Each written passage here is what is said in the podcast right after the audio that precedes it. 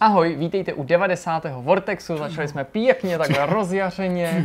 A jo, Ahoj. vlastně. No, ahoj. 90, čau, Ale nebudeme ani slavit nějak výrazně. Ne, prostě ne, ne, čekáme na stovku, takže teď se nebudeme bude nějak rozvášňovat. Přesto při tomhletom kulatým výročí jsme si dovolili eh, nabídnout hosta nejen zajímavého, ale dá se říci i aktuálního. Pozvali jsme si uh, vývojáře ze studia Vube Software, kteří pracují pochopitelně na hře Factorio. No a povídali jsme si nejen o historii Factoria, Mhm. ale probrali jsme i tu aktuální kauzu okolo G2A a samozřejmě tý, toho nešvaru přeprodávání nějakých neúplně čistým způsobem nabitých klíčů. Myslím si, že i pro vás, kdo sledujete uh, tu kauzu kolem G2A, tak si myslím, že slova Michala Kovaříka uh, budou podle mě takovým hezkým vhledem mm-hmm. uh, zase do této kauzy z trochu jiné strany. I my s Jirkou, m, bych řekl, jsme byli jako obohaceni Jasně. právě tím pohledem, vás který jsme- můžeme jenom zprostředkovávat vždycky. A po, pokládali jsme takový ty otázky, které se nejčastěji objevují v komentářích, ať už u videí nebo u nás na webu, takový vlastně ty banálně znějící, takový ty elementární, které se ale často opakují ty dotazy nebo se hmm. opakovaně objevují a často třeba eh, jsou, nejsou vyřešený k, k plné hmm. spokojenosti diváků či čtenářů, tak mám pocit, že teďka vlastně ten nejpovolenější, to znamená vývojář, potažmo, v jistém slova smyslu poškozený vývojář eh, tímto tím distribučním kanálem zodpovídá právě to, co by vás mělo zajímat. No ale máme samozřejmě i standardní témata. Petře, ty jsi pro nás připravil nějakou pecičku. Další dobrutku. Eh, Jedna analytická společnost, ICO Partner se jmenuje, eh, která se věnuje analýzám herního trhu, marketingu, biznesu, tak vydala pěkný report, který vydává každý rok eh, a ten se zabývá vlastně analýzou Kickstarteru, co by platformy, která už je tady s náma vlastně 10 let teďka. Mm-hmm. My jako hráči známe docela, docela čerstvě, posledních 7 let, kdy se na ní objevovaly hry, velké projekty. A víceméně nám přináší vhled, ta samotná analýza do toho, jak se teďka daří Kickstarteru, jaký hry tam fungují dobře, kolik vydělávají mm-hmm. a jak úspěšní jsou vlastně ty samotné kampaně. To je strašně důležitý kritérium. Ten, ten poměr je docela zajímavý a porovnáme si dokonce nejenom videohry, ale i deskovky. Super, tak to bude moc zajímavý proskoumat. Konec konců tyhle, ty, eh, tyhle ty téma okolo toho crowdfundingu jsou vždycky takový vděčný Určitě. právě kolik projektů uspěje, kolik ne, který jsou ty super úspěšný, kolik se tam vybíralo dřív a kolik se tam vybírá nyní. No ale není to samozřejmě jediný mm-hmm. téma, který budeme probírat, protože dneska vyšla s chodou okolností nová hra od studia Dead Game Company, jímž designérem je talentovaný eh, vývojář Genova Chen. Ta hra se jmenuje Sky, je k dispozici zdarma a my tady společně se Zdeňkem Jsme to hráli na mobilech, Dá se říct skutečně spolu, protože je i v to jednu chvíli multiplayerová spolu, hra. ano, přesně tak. A vlastně ono se to dotýká i takový tý mojí jako nově prožívaný revoluce mobilního hraní. mobilům. Eh, Vzhledem k tomu, jak už jsem tady říkal minulý, minulý týden, tak eh, že ten telefon mi umožňuje konečně se do toho ponořit, jak jsem byl vlastně hrozně rád eh, a trochu i škodolibě rád, že to prostě vyšlo aspoň na tom iOSu. A měl jsem tam tu namakanou grafiku A a, Zdeněk říkal, já si pouštím nahrávání a, a recording věci hře. pěkný. To bylo viď? fakt super, takže jsem i porodil nějaký právě záběry během toho hraní a vůbec jsem se těma prstama jako nepřeká. Hele, bylo to parádní a o té hře si povíme. Dobře, tak to všechno probereme v následujících minutách ve dvou klasických blocích, pak dojde řada na zmiňovaný rozhovor a samozřejmě na závěr myšmaš. Seriálu Katovnu tam mám. A je, Jo, čeká nás katovna. je. No, já jsem zase byl na výstavě, já jsem šel za kulturou a nebude mi chválit, když bych měl předeslat. Nebylo, nebylo to pěkný. Pojďme na Ok. to. Pojďme na první téma, 90. vidcastu Vortex. Eh, Pojďme se bavit o Kickstarteru. Kickstarter jsme tenhle týden rozebírali eh, právě stran neúspěšné kampaně, respektive zastavené kampaně hry šlo od pěkně. eh, německých Killer Whale, ale teď Aha. nás samozřejmě bude zajímat Kickstarter v tom obecném pohledu, globálním pohledu a ty statistiky. Pojďme na to. Přesně tak, mně se tady to téma docela líbí, protože já jsem o Kickstarteru dlouho neslyšel. Až na tu kauzu, která se objevila zrovna tenhle týden. Tenhle týden se to. Ale teď říkám, cože Kickstarter byl. A, ale skutečně už se tak nějak zakořenil v tom průmyslu. Ten samotný crowdfunding nejenom jako takový, ale skrz všechny ty platformy Kickstarter se skutečně ukázalo, že to, co lidi prorokovali, že to bude platforma, která umře skrz uh, možný kampaně, které nevídou, do kterých lidi nasypou peníze, Mhm. ani z nich nebude, uh, že tam hry zaplatí, ale nevzniknou. Hmm. Tak se ukazuje, že to není, nebo to se samozřejmě děje, ale není to až taková pravda, aby to stálo život Kickstarter jako takový, který z těch všech crowdfundingových sítí a platform je pořád jeden z největších. A když ne třeba na hry, tak na něm vzniká řada jiných věcí, kterým se daří No, skvěle. jasně. Eh, Ještě když se pustíme do té samotné do té analýzy, kterou jsem tam bohužel nespravil, to by bylo krásný. eh, Na začátek, jenom jako typněte si, jestli se na Kickstarteru daří líp eh, videohrám nebo deskovkám. Deskovkám. Deskovkám? Asi bych si taky typ, že deskovkám, nebo že tomu tak minimálně bylo v minulosti před třeba nějakým nástupem. OK, OK, tak jo, nebudeme to prodlužovat. Uh, jenom abych... Uh, Oba blbě. Oba blbě, nejsou to ani jedna. Ne, samozřejmě, odpovíme si. Uh, jenom aby na úvod toho samotného povídání, tak tahle analýza vznikla v ICO Partners. Je to, jak jsem říkal, marketingový, uh, marketingová firma zabývající se analýzou trhu. Takže pokud chcete ten report v celé kráse, tak je na webu. Uh, autorem je Thomas Bido, který se pravidelně zabývá podobnýma věcma a umí to fakt dobře. Uh, z toho samotného reportu jde vyvodit pár nějakých trendů, uh, nějakých věcí, které se odehrály vlastně za posledních opravdu sedm let, protože my máme Kickstarter spojovaný typicky s velkými titulami, jako byl třeba Kingdom Come pro nás. Jasně, Shenmue tam šlo, Broken že, Age, od, Star eh, Citizen. Přesně tak, velký tituly. Samozřejmě nebyly jediný, ale v minulosti to byly ty největší hry, které pomohly tu platformu vynést nám hráčům do popředí a nějak si asociovat vývoj her. No a to já na tebe budu mít i všeteční otázky, protože často si teda klademe v těch posledních letech třeba jako jeden z takových dotazů a sice mm-hmm. jestli vlastně ještě mají šanci tak jako na začátku prorazit skutečně nový projekty, skutečně nezávislý projekty od mm-hmm. skutečně neznámých lidí, protože někdo má třeba ten pocit, že do určitý míry tyhle služby začaly zaplevelovat skutečný velký vývojáři, jo, Double Fine, Obsidian, a nemyslím to nějak ve zlým, mm-hmm. jsem použil možná nějaký pejorativní slovíčko, který si tam vlastně chodí jako pro investici, mm-hmm. ale uh, měl by možnost získat ty peníze jinak. Ano, to je možný. Možná budeme schopni to z těch dat, které teďka tady uvidíme, nějakým způsobem odvodit. Já zase dám počítač tak k vám do středu, Jasně, protože máme spoustu grafů a spoustu čísel. Uh, graf, který vidíte teďka vy, nebo i uvidíte, tak víceméně značí celkový množství vybraných částek za pololetí, za pololetí každého roku. V ranku videoher. V ranku videoher jsou to opravdu videohry a vidíme, že se to datuje až k roku 2012, což byly vlastně úplně enormní částky, které se vybíraly v tom daném období. To mm-hmm. byly mhm. prostě vlastně Wasteland 2, Broken Age a podobné hry, které se to dobou oznamovaly a vybíraly se prachy. Mm-hmm. A to byly mm-hmm. projekty, které vybrali mm-hmm. samotný třeba 3 miliony doláčů na titul. Takže pak samozřejmě 10% klidně udělala jako velká hra. Jasně. Ten počátek byl samozřejmě masivní jako nová platforma, která přilákala vlastně spoustu lidí, kteří chtějí alternativně podporovat své oblíbené autory, tak vybrala, že tady vidíme prostě v první polovině roku 2013 27 milionů doláčů. To úplně jako šílení čísla. Jenom videohry samotný, hmm. nebojíme se o ničem jiném. Jasně.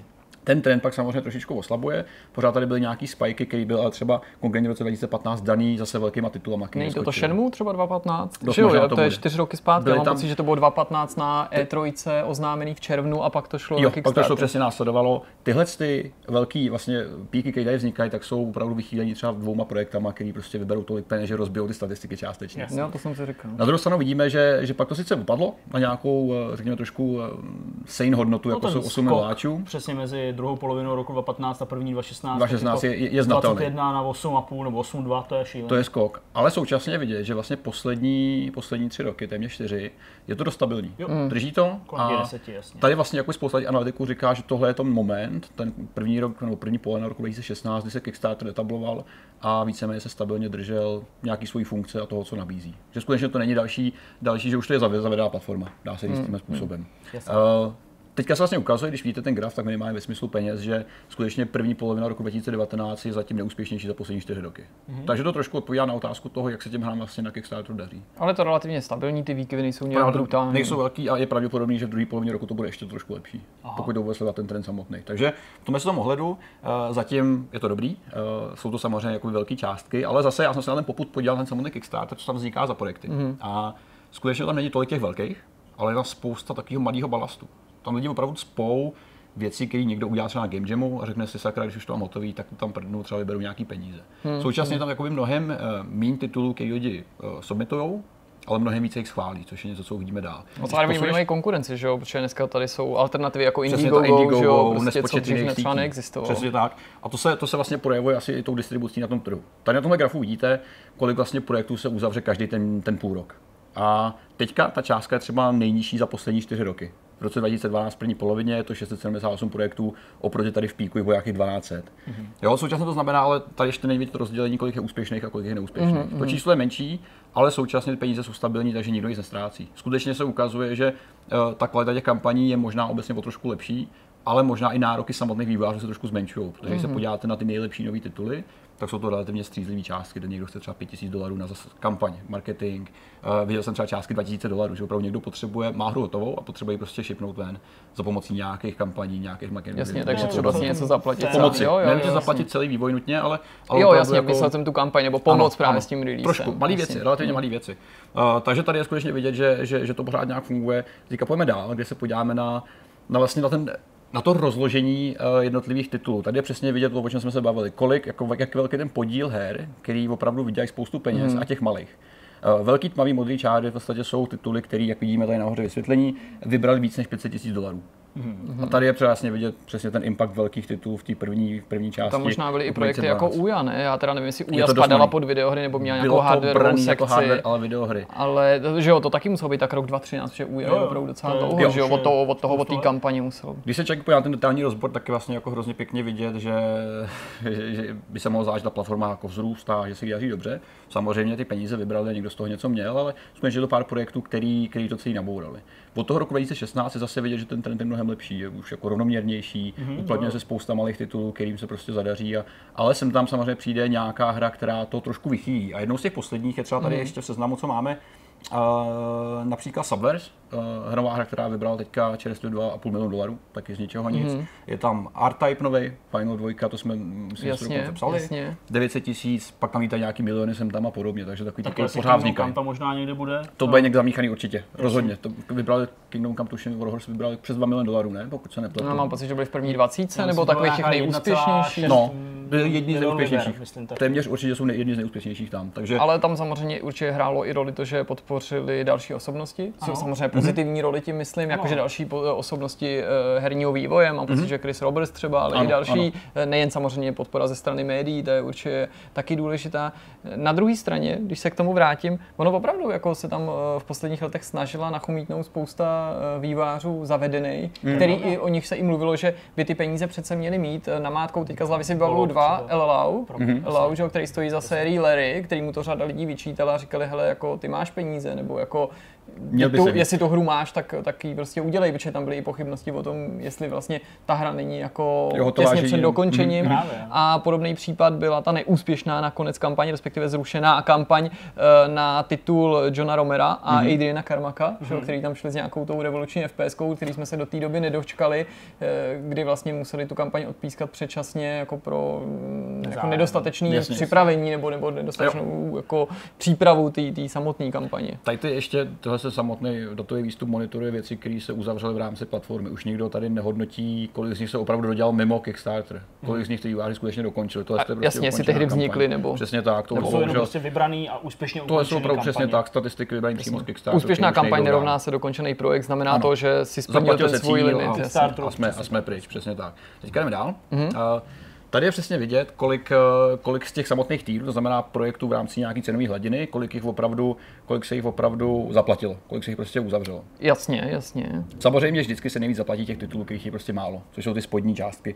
Jo, relativně rozumný tituly, který, který nestojí moc a naopak na vršku jsou ty největší. To znamená, uh, tituly, které vybrali přes, uh, nebo měli nějaký cíl, tak vybrali nakonec horentní částky přes 500 A těch nám a skutečně teda jako obej, ubejvá, jsou jako kontinuálně, jednotky. že to bylo prostě 23, 18, okay, 11, no, 19, 13, 22, ale jakože to jde teďka dolů v těch posledních uh, grafech je to 12, 13, 10, jakože těch, těch to skutečně, že, že těch není. velkých titulů tam tolik nepřibývá. Pořád tam budou, nicméně i malý titul od malého studia, od malého počtu lidí pořád může vybrat spoustu peněz, má dobrý nápad tady se nevylučuje to, že to dělá velký studio nebo velký, nebo velký budget. To skutečně není, není to samý.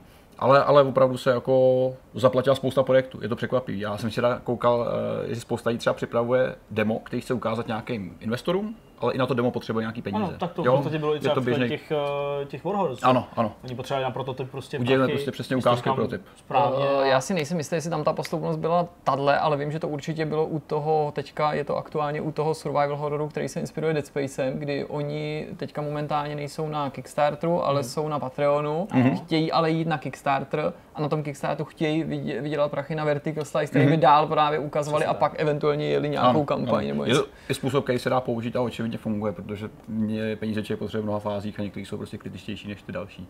Pokročíme dál. A tady je hezky vidět, jak se vlastně Kickstarter jako takový vyvíjel z pohledu backerů. Lidí, kteří investují peníze do těch projektů mm-hmm. v průběhu čtyř, čtyř let po sobě. Do 2016 ukazuje se, že to je opravdu čistě, nebo ne čistě, ale zejména převažuje prostě Amerika. Je to americká platforma, tam zrůstala, tam byla nejvíc propagovaná a největší množství backerů pochází od tamtud. Eh, ten trend posílil ještě o trošku víc rok později. Vidíme, že 2017 si, si Amerika ukousla ještě o kousek větší kus toho koláče. Mm. Naopak Anglie trošku oslabila. Ale to jsou uh, příhozy těch lidí, nikoli projekty z těch zemí. Říkám ano, to ano, správně. ano, jo? Jako, jako jaký lidi nejvíce podílí teda mm-hmm. jakoby finančně. Přesně tak, jsou přesně projekty tak. a jejich země původu. Jasně. Ano, ano, přesně tak. Takže tady je to ještě takhle docela, docela stará věc, skočme dál. Mm-hmm. A tady už je vidět, jak se trošku víc drolí ten samotný samotný trh. No úplně nám naskočilo vodníku Japonsko. Je tam Japonsko, který se objevuje uh, vlastně v roce 2018 poprvé. Já nevím, jestli to je daný tím, že skutečně se Kickstarter dokázal protlačit až, až takhle daleko nějakou svoji vlastní iniciativu, nebo prostě vrostl zájem o tu, o tu platformu skrz hmm. nějaký kanály venku. A tady je vidět, že v roce 2019 poprvé v historii už uh, není Amerika jako ten, ten, ten, to centrum toho všeho. Pořád má větší podíl, ale už zdaleka neplatí, že majoritní. Skutečně samozřejmě ten podíl největší, ale ten rozdrobený samotný koláč už převažuje USA. No největší brutálně ta Velká Británie, která z 8% poskočila na 25%, má čtvrtinu dneska těch příhozů teda dělají lidi jako v Librách nebo lidi, ano, teda, kteří by měli pocházet ze Spojeného království, pokud to interpretuju správně. Tady vlastně největší ponaučení je takový, že skutečně už se tam dostává i Asie, což má spoustu výhod hmm. pro nás. Je pravděpodobné, že se i třeba na západ k nám dostane víc azijských her z takový ty amatérské tvorby, které se tady většinou neobjeví normálníma cestama, prostě to nejde. Ani velký japonský hry se sem často nedostanou, protože prostě tady není trh. A Kickstarter je další jako způsob, jak to vlastně může trošku nakopnout, protože oni si samozřejmě testují i ten trh skrz ten zájem lidí, kteří mm-hmm. na to mhm, koukají, mm-hmm. jak přihazují. Takže z pohledu, z pohledu her se dá říct, že vlastně a, to největší ponaučení je, že Kickstarter je konzistentní poslední čtyři roky. Není tam vidět žádný oslabení ve smyslu projektů, ve smyslu výdělků, mm-hmm. pořád se jde to mm-hmm. svoje a víceméně ta platforma, která byla prorokovaná, že umře do pěti let, eh, to úplně není pravda. to se prostě potvrdilo. To tady se prostě právě stane se s Epicem a jejich, jejich Epic Storem, který teďka lidi samozřejmě těžce nesnáší a podobně tomu šelicos, ale za deset let se budeme bavit úplně stejně mm-hmm. o podobných věcech. Takže to byly videohry, viděli mm-hmm. jste, že ty částky jsou docela, docela velký. Eh, samozřejmě pořád je to prostě tvorba, která je financovaná z části lidma, jako jsme my, kteří prostě si řeknou, tady mám nějaký peníze, přihodím je přihodíme svým oblíbeným vývojářům nebo projektům, který se mi líbí.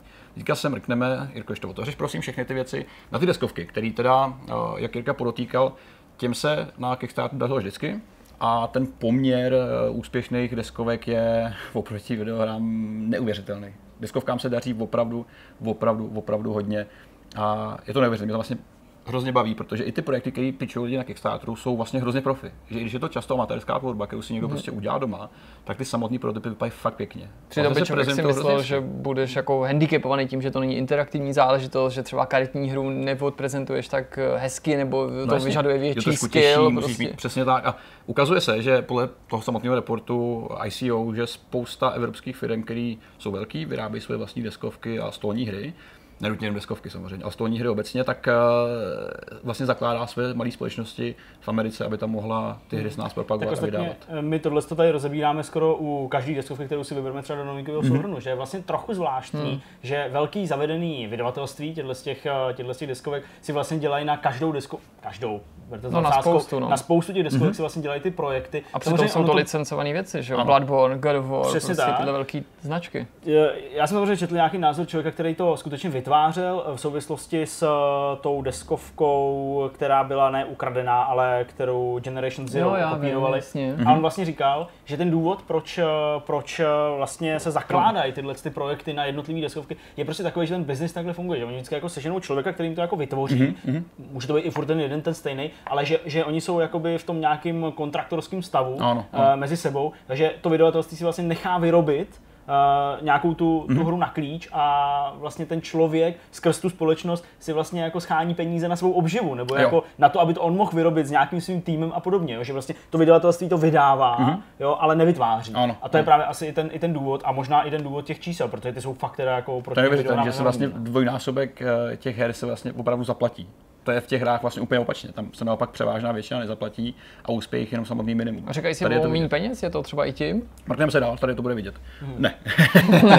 Už to vidím. Ty částky jsou brutální, samozřejmě souvisí s tím množstvím, ale Naopak, zatímco hry byly víceméně stagnantní, tak tady je vidět, že to roste jako kráva, každý rok to prostě sílí. Hmm. První půl, polovina roku 2019 je víceméně stejná, ale pokud vidíte ty zuby, tak ty se dost kolísají. Není to vždycky pravda, že by druhá polovina byla silnější. Možná kvůli prázdným se tam přelejvají, pak tam samozřejmě ale přijde vánoční sezóna, která to taky dokáže hodně nakopnout. A často taky to prostě určitě taky může urvat nějaký, dobře, tak tady jednotky, ale třeba desítky hmm. nějakých uh, her, které právě vycházejí z nějakého mnohem známějšího, to něco nového. Dark Souls, jak se říkal Bloodborne, tady ty věci, to Přesně, jsou prostě značky, které to můžou fakt jako rozbít.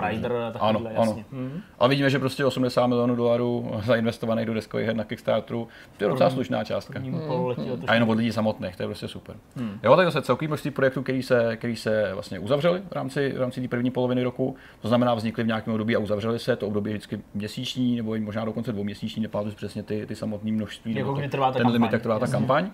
Ale 2000 vzniklých projektů, nebo obecně jako protočených, je, je fakt pěkný číslo. To je prostě jako kdyby hry, videohry vznikaly tím způsobem, tak tady jsme prostě plaveme v indie hrách a všem. Možným. možná i ten počet těch nakonec realizovaných projektů, ta jejich úspěšnost bude jako, eh, jako zajímavá ve srovnání s těma videohrama a konec konců možná i ten čas, po který ten přispěvatel musí čekat na to, aby se dočkal toho výsledku, je možná kratší. Že? Umím si představit, že u těch her se v obecné rovině čeká díl na tu hru jako takovou, Ano, na ten ano. produkt, zatímco u té deskovky, jakkoliv samozřejmě stolní hry, karetní hry, jakkoliv to nějaký čas ještě spoliká, tak možná je ten horizont přece jenom blíž. Je to dost možný, je to dost možný. Tady bohužel moje zkušenosti s deskovkama jsou tak malý, že tohle to si ne- netroufám jakkoliv, jakkoliv komentovat. Hmm. No to, tohle vůbec. Tady samozřejmě vidíme ten breakdown jednotlivých eh, her a kolik peněz vlastně vybrali a jejich podíl v tom celém koláči.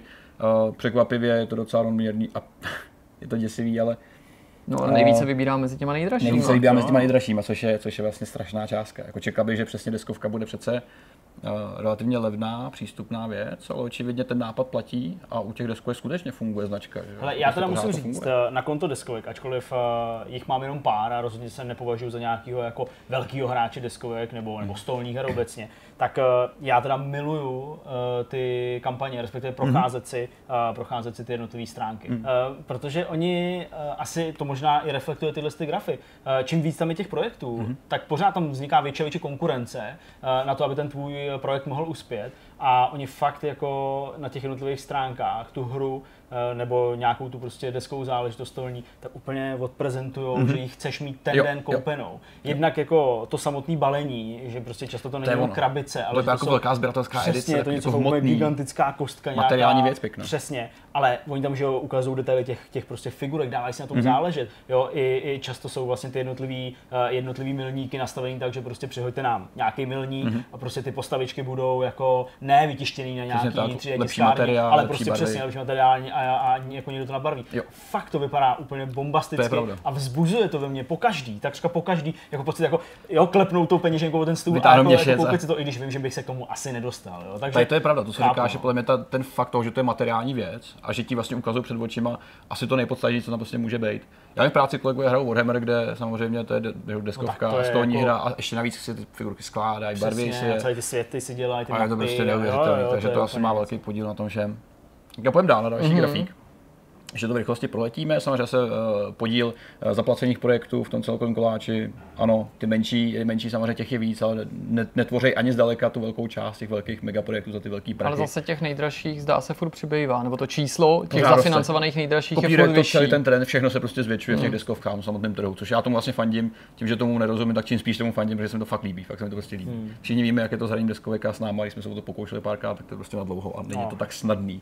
A tady pořád platí, že v Americe to skutečně, skutečně zatím Tam frčí ale proto je ten trh fakt Je. jako nastavený. A taky ta jazyková bariéra, respektive jazykový nastavení v tom může hrát roli. Tady z tohohle důvodu si myslím, že Japonsko tady není zastoupený, respektive je nasypaný do těch others, Mhm, že nemá dost, aby v tom podílu vytvořilo svůj vlastní jako výseč toho koláče. ano. Protože víme obecně, že pro lidi, kteří nepíšou jakoby latinkou, takže obecně pro lidi v Ázii, že jo, ale nejen v té vzdálenější, ale i v té blížší, je je prostě ta jazyková bariéra, a neschopnost porozumět tomu textu u, u těchto produktů velkou bariéru. Já to samozřejmě vidím i jako tady, jo, když prostě je deskovka v angličtině, tak jako já tomu sice rozumím, ale prostě třeba táta, který jako, byť oldschoolový, ale miluje deskové hry, Mhm. miluje stolní hry, tak uh, prostě pro ně je to úplně nepřekonatelná Jo, tak ono je taky rozumět a rozumět, no, prostě. Přesně, těch pravidel je vlastně mnohem víc než ve videohrách, že ve videohrách ti to interaktivně někdo řekne, ale ještě podstatě ti to ukáže a navede tě, jo. Tady, Tady opravdu si to můžeš dopustit rozumět. chyby, Interpretaci to špatně. hraješ, prostě. protože prostě přesně pak jí hraješ blbě a pak prostě vznikají ty A skončí jako to přesně tváře. tragédií. A já jsem měl vyhrát, kdyby jsme používali pravidla, jo, a tak dále. Jo. Vidět, Takže- To zná každý, kdy někdo jako řekne po dvou hodinách hraní, hele, my tady tohle, jak Celou děláme tohle, děláme- tak to děláme blbě, protože teď mi došlo a nejčastěji na to přijdeš, takže najednou v půlce hry něco nedává smysl, to, co Přesně, se má udělat ti postih karty, nebo benefit no, a to no, by vlastně zkrachuješ. dojde, že předtím si Přesně. to špatně počítal a to tím, že vlastně nemáš žádný tu kontrolu, nikdo to za tebe nehlídá, tak ty sám si můžeš dopustit chyby v té já organizaci. jenom si dovolím ještě jako, jako historku, jasně, my jsme třeba hráli strašně dlouho dělal dosti a sázky uh, a prostě vůbec jsme si nebrali ty prachy za to, když projedeš tím startem. A všichni jsme se dívali, jako kde mám krucinál na to vzít ty No, peníze. no, jasně. jo? Takže to, je, to jsou takové A to je ty přitom typické jako věci. Přitom to taková je- jednoduchá to je hra, že to je jednoduchá česká hra, a no, tak jasně. dále. No jasně, chyby se dopustí člověk strašně snadno. no. Tam jsme uzavřeli ty samotný, ty samotný grafy a tu report, ten, ten report, ten analytický výstup z toho. Ty jsi tady jako ještě vylistil něco. Já jsem tady v rychlosti jenom otevřel uh, něco, co jsem zase schoval, protože jsem takový rafinovaný. Tady, tady je to, jo, tady máš takovýhle jako... Wow. Uh, nejúspěšnější uh, videoherní, videoherní podotýkám Super, projekty na. Kickstarteru všech dob. Uh, vidíme, že tady celkem tím proběhlo 13 192 projektů. Na prvním místě Shenmue 3, kde teprve vlastně k té katarzi dojde. Uvidíme, jestli se z toho vyklube kvalitní projekt nebo ne, ale minimálně si můžeme říct, že v poslední době na sebe lepí nejrůznější jako kontroverzi těžký, no. stran třeba právě toho těch slíbených Steam klíčů, Jo. ze kterých se nakonec vyklubaly Epic klíče, nutnost se s tím tím vypořádat, věci. problémy s týrama, respektive s tou jako s těma slibama obecně Mhm. a pak tou realitou, kdy třeba ty, ehm, když pominu tu hru samotnou, ale ty odměny nemusí třeba vždycky odpovídat realitě. Mhm. Ono to zablokovalo 70 tisíc lidí necelý a ta částka, já si myslím, že nějakých 6 milionů, ne? Skoro. To můžeme otevřít, Myslím, hned se na to podívám. Když půjdeš níž, tak jo, tady pod tím to bylo ještě kousek tady. No, že vlastně 6,3 milionů 6,3 dolarů. milionů, to je úplně neskutečná částka. Bloodstained, Ritual of the Night, eh, věc vycházící z Castlevanie od eh, jeho původního autora, eh, záležitost, která teda, teda v poslední době taky čelila značný Mhm. mm-hmm. kritice i před tím vydáním, grafika hodně, vydání na Switch, hodně, hodně zmrcaselá verze. Pak tady máme Torment, Torment, Pillars jako příklad jasně, jasně, to je úspěšných věcí. Double Fine Adventure, záležitost, že jo, která byla takhle ještě krypticky mm-hmm. pojmenovaná. Mighty No 9, ty to měli teda taky docela problematický, Aha. mám pocit, taky ta hra se hodně měnila, ukulele, jasně, Wasteland, jako jsou ta, ale co je důležitý, všechny ty věci, o kterých se tady bavíme, které jmenujeme, to jsou projekty od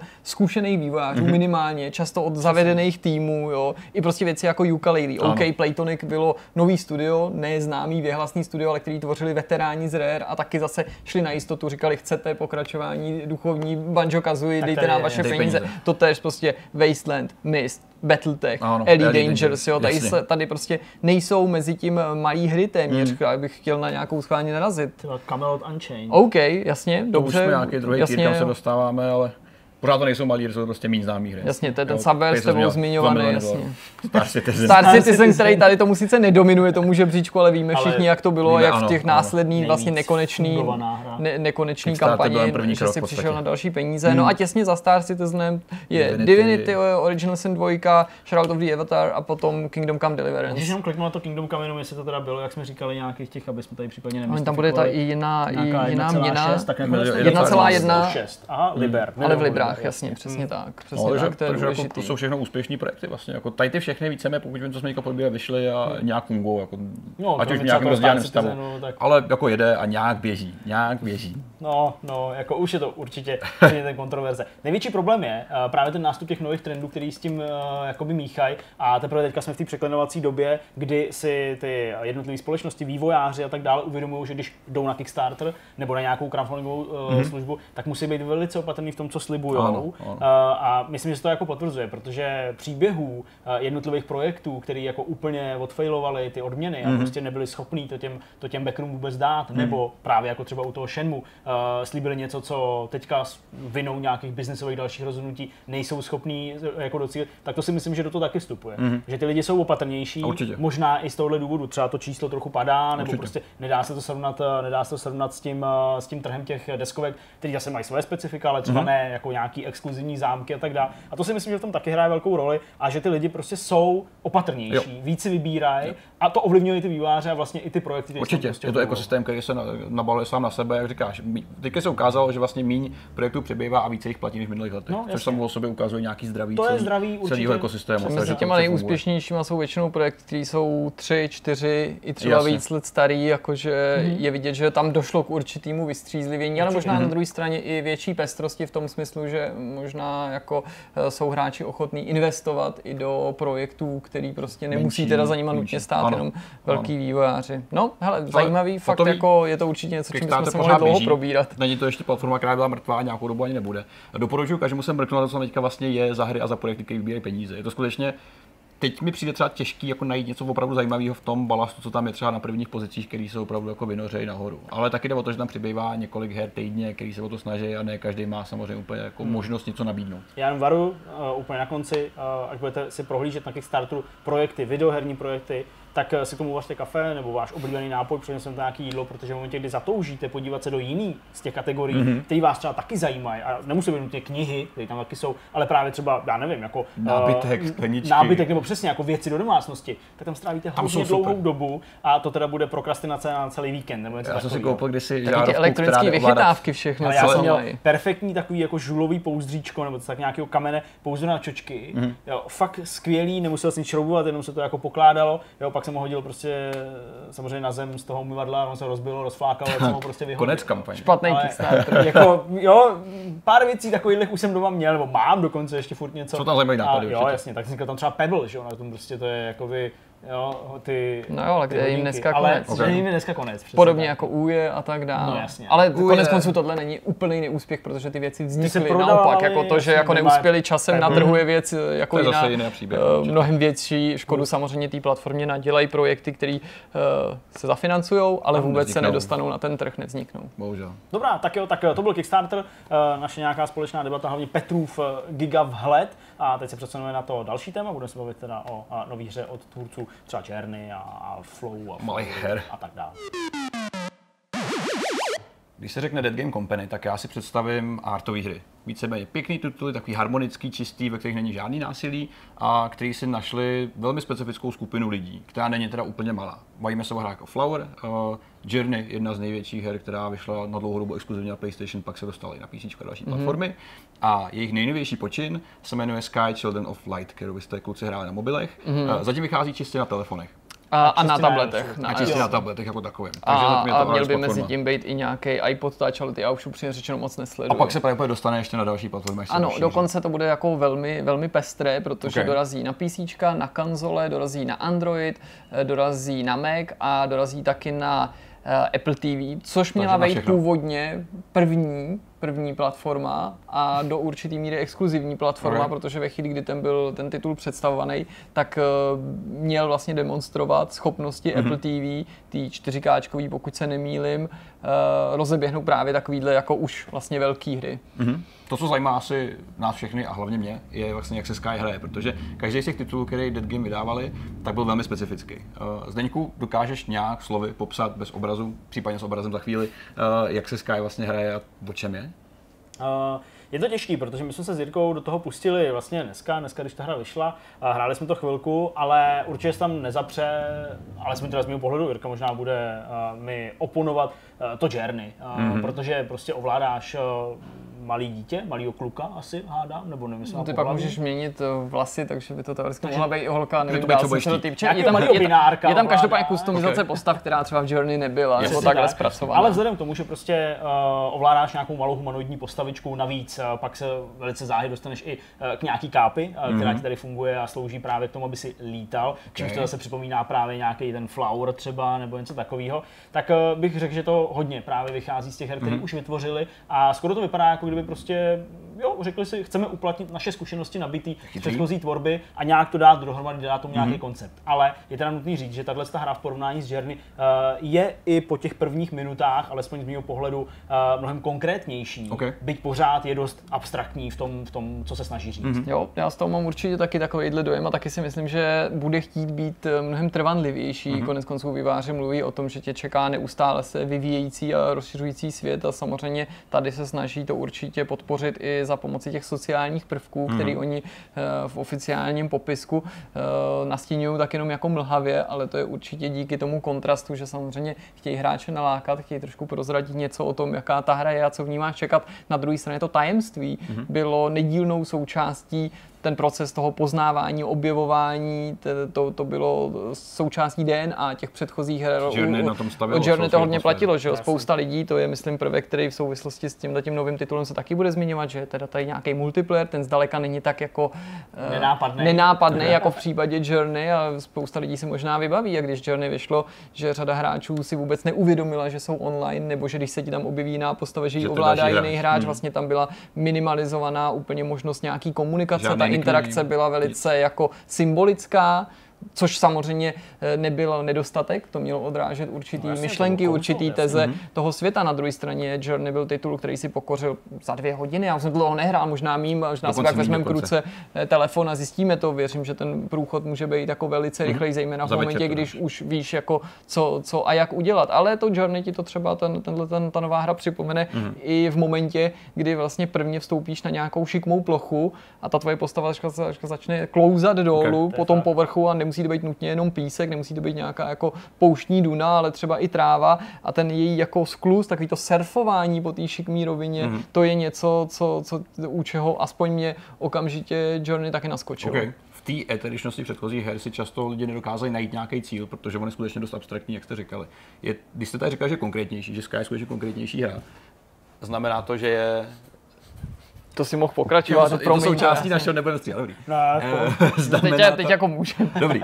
Eh, znamená to, že, že teda ti staví nějaký cíl, který ti jasně vysvětluje, nebo si ho musíš mm. najít a vysvětlit jiným způsobem? Mm, jo, z toho intra minimálně vychází najevo, Jirka mě určitě doplní a řekne to asi konkrétně a jasně, eh, že ty vlastně máš eh, zachránit nějakou hvězdu, říkám to dobře?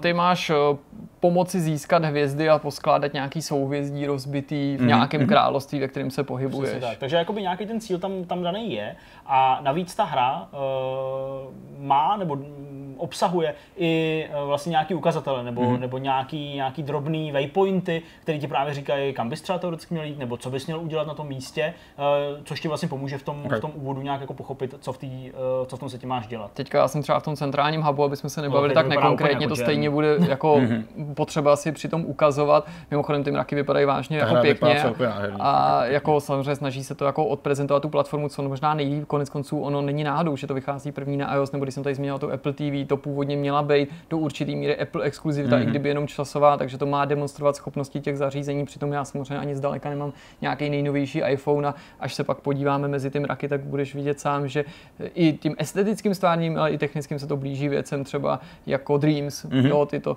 může připomenout. Teď jsem v nějakém centrálním hubu a vidíš, zrovna se tady připojil hráč, který teďka je takovouhle formou té nevýrazné mm-hmm. postavy vidět, přičemž já mám možnost okamžitě s ním nějaký interagovat, navázat nějaký přátelství, který ty můžeš utužit, můžete se na tu výpravu vydat společně, mm-hmm. v budoucnu máš narážet na místa, který má být náročnější pokořit uh, solo, mm-hmm. takže ta pomoc těch dalších hráčů se ti bude, bude hodit. A současně mm-hmm. i v tom hubu mám samozřejmě možnost tu postavu uh, customizovat nebo upravit ji, abych mluvil hezky česky a to si za pomoci progresu v té hře teda ty možnosti otvírám. Tady budu moct změnit dolní část svých končetin, ale třeba už tu ty vlasy, respektive nějakou pokrývku hlavy, to mám pocit, že už editovat můžu. Ano, teď jsem trochu nechtěně vzlétl.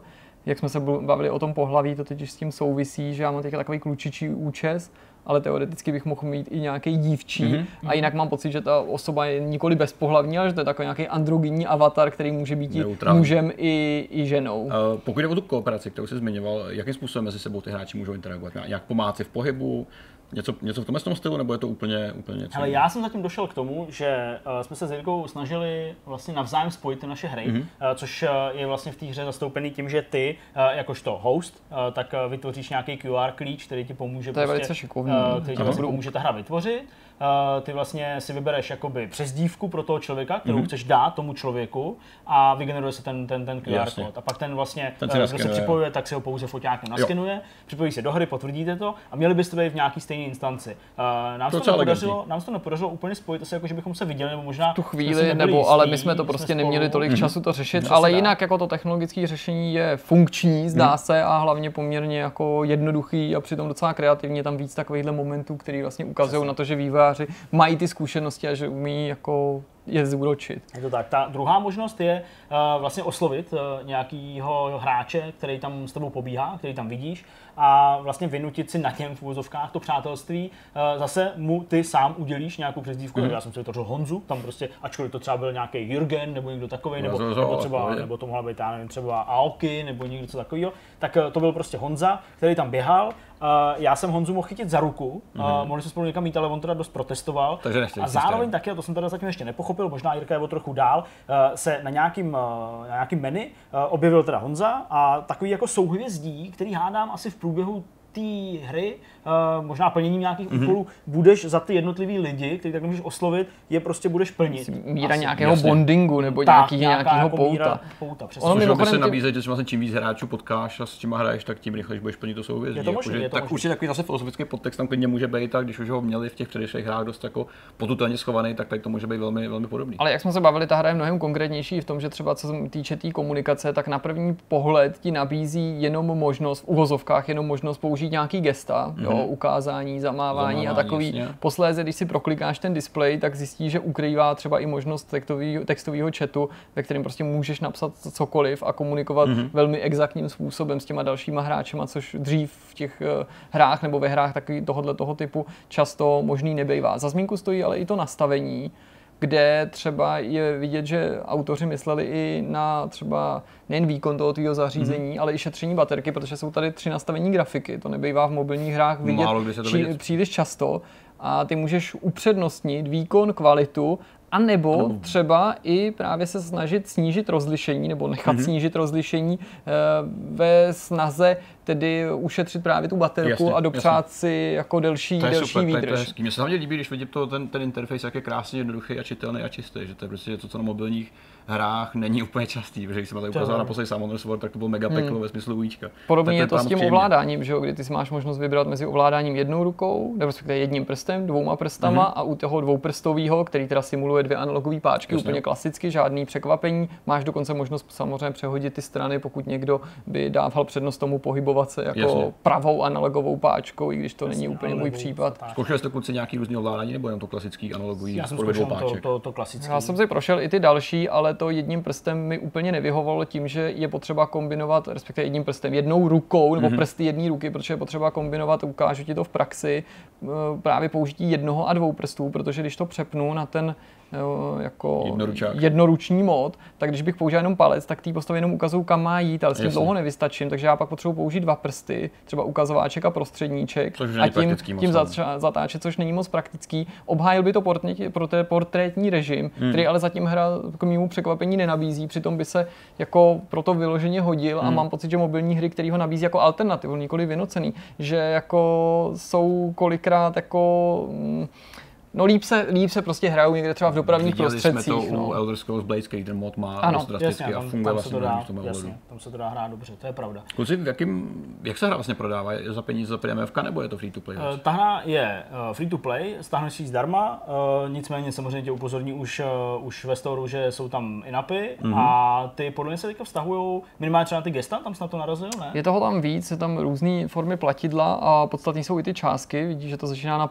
25 korunách, když mm-hmm. Startovací balíček je hned za 129, ale končí to na docela astronomických částkách, 1290, přičemž zase pomocí otázníků zjistíš, co všechno si kupuješ, mm-hmm. jsou to mhm. teda jako srdíčka, svíčky, svíčky a tak dále, ale jednoduše, nebo zjednodušeně řečeno, ačkoliv to aplikuješ různým způsobem, jsou to různé formy platidel Jasně. a upgradeů, které prostě urychlují tvůj progres, tak jako, okay. jako jinde. Jsou to věci, které získáváš v průběhu té hry, samozřejmě zatím neznám všechny ty cesty, na to jsme to nehráli dost dlouho, mm-hmm. nemůžu říct, mm-hmm. že všechno můžeš stejně efektivně získat, Jasně. nebo naopak nemůžeš, ale uh, už teďka je mi jasný, že když budeš mít pocit, že ta hra drží sprá- mm-hmm. zpátky nebo, nebo ten svět, že tímhle tím budeš moc Obchod ten svůj průchod jako... usnadnit nebo zrychlit. Kromě těch vizuálních, pro mě to skáču, kromě těch vizuálních úprav, které máš, jsou tam nějaké RPG prvky, nějaké se ovlivňují chování té samotné postavy? Mm, ty zlepšují schopnosti v každém mm-hmm. tom světě a v každém tom hubu. Jsem zatím narazil na postavu, u který jsem měl možnost si něco koupit nebo něco vylepšit, mm-hmm. ale zatím já jsem naštívil jako kromě toho výchozího tři světy. Jo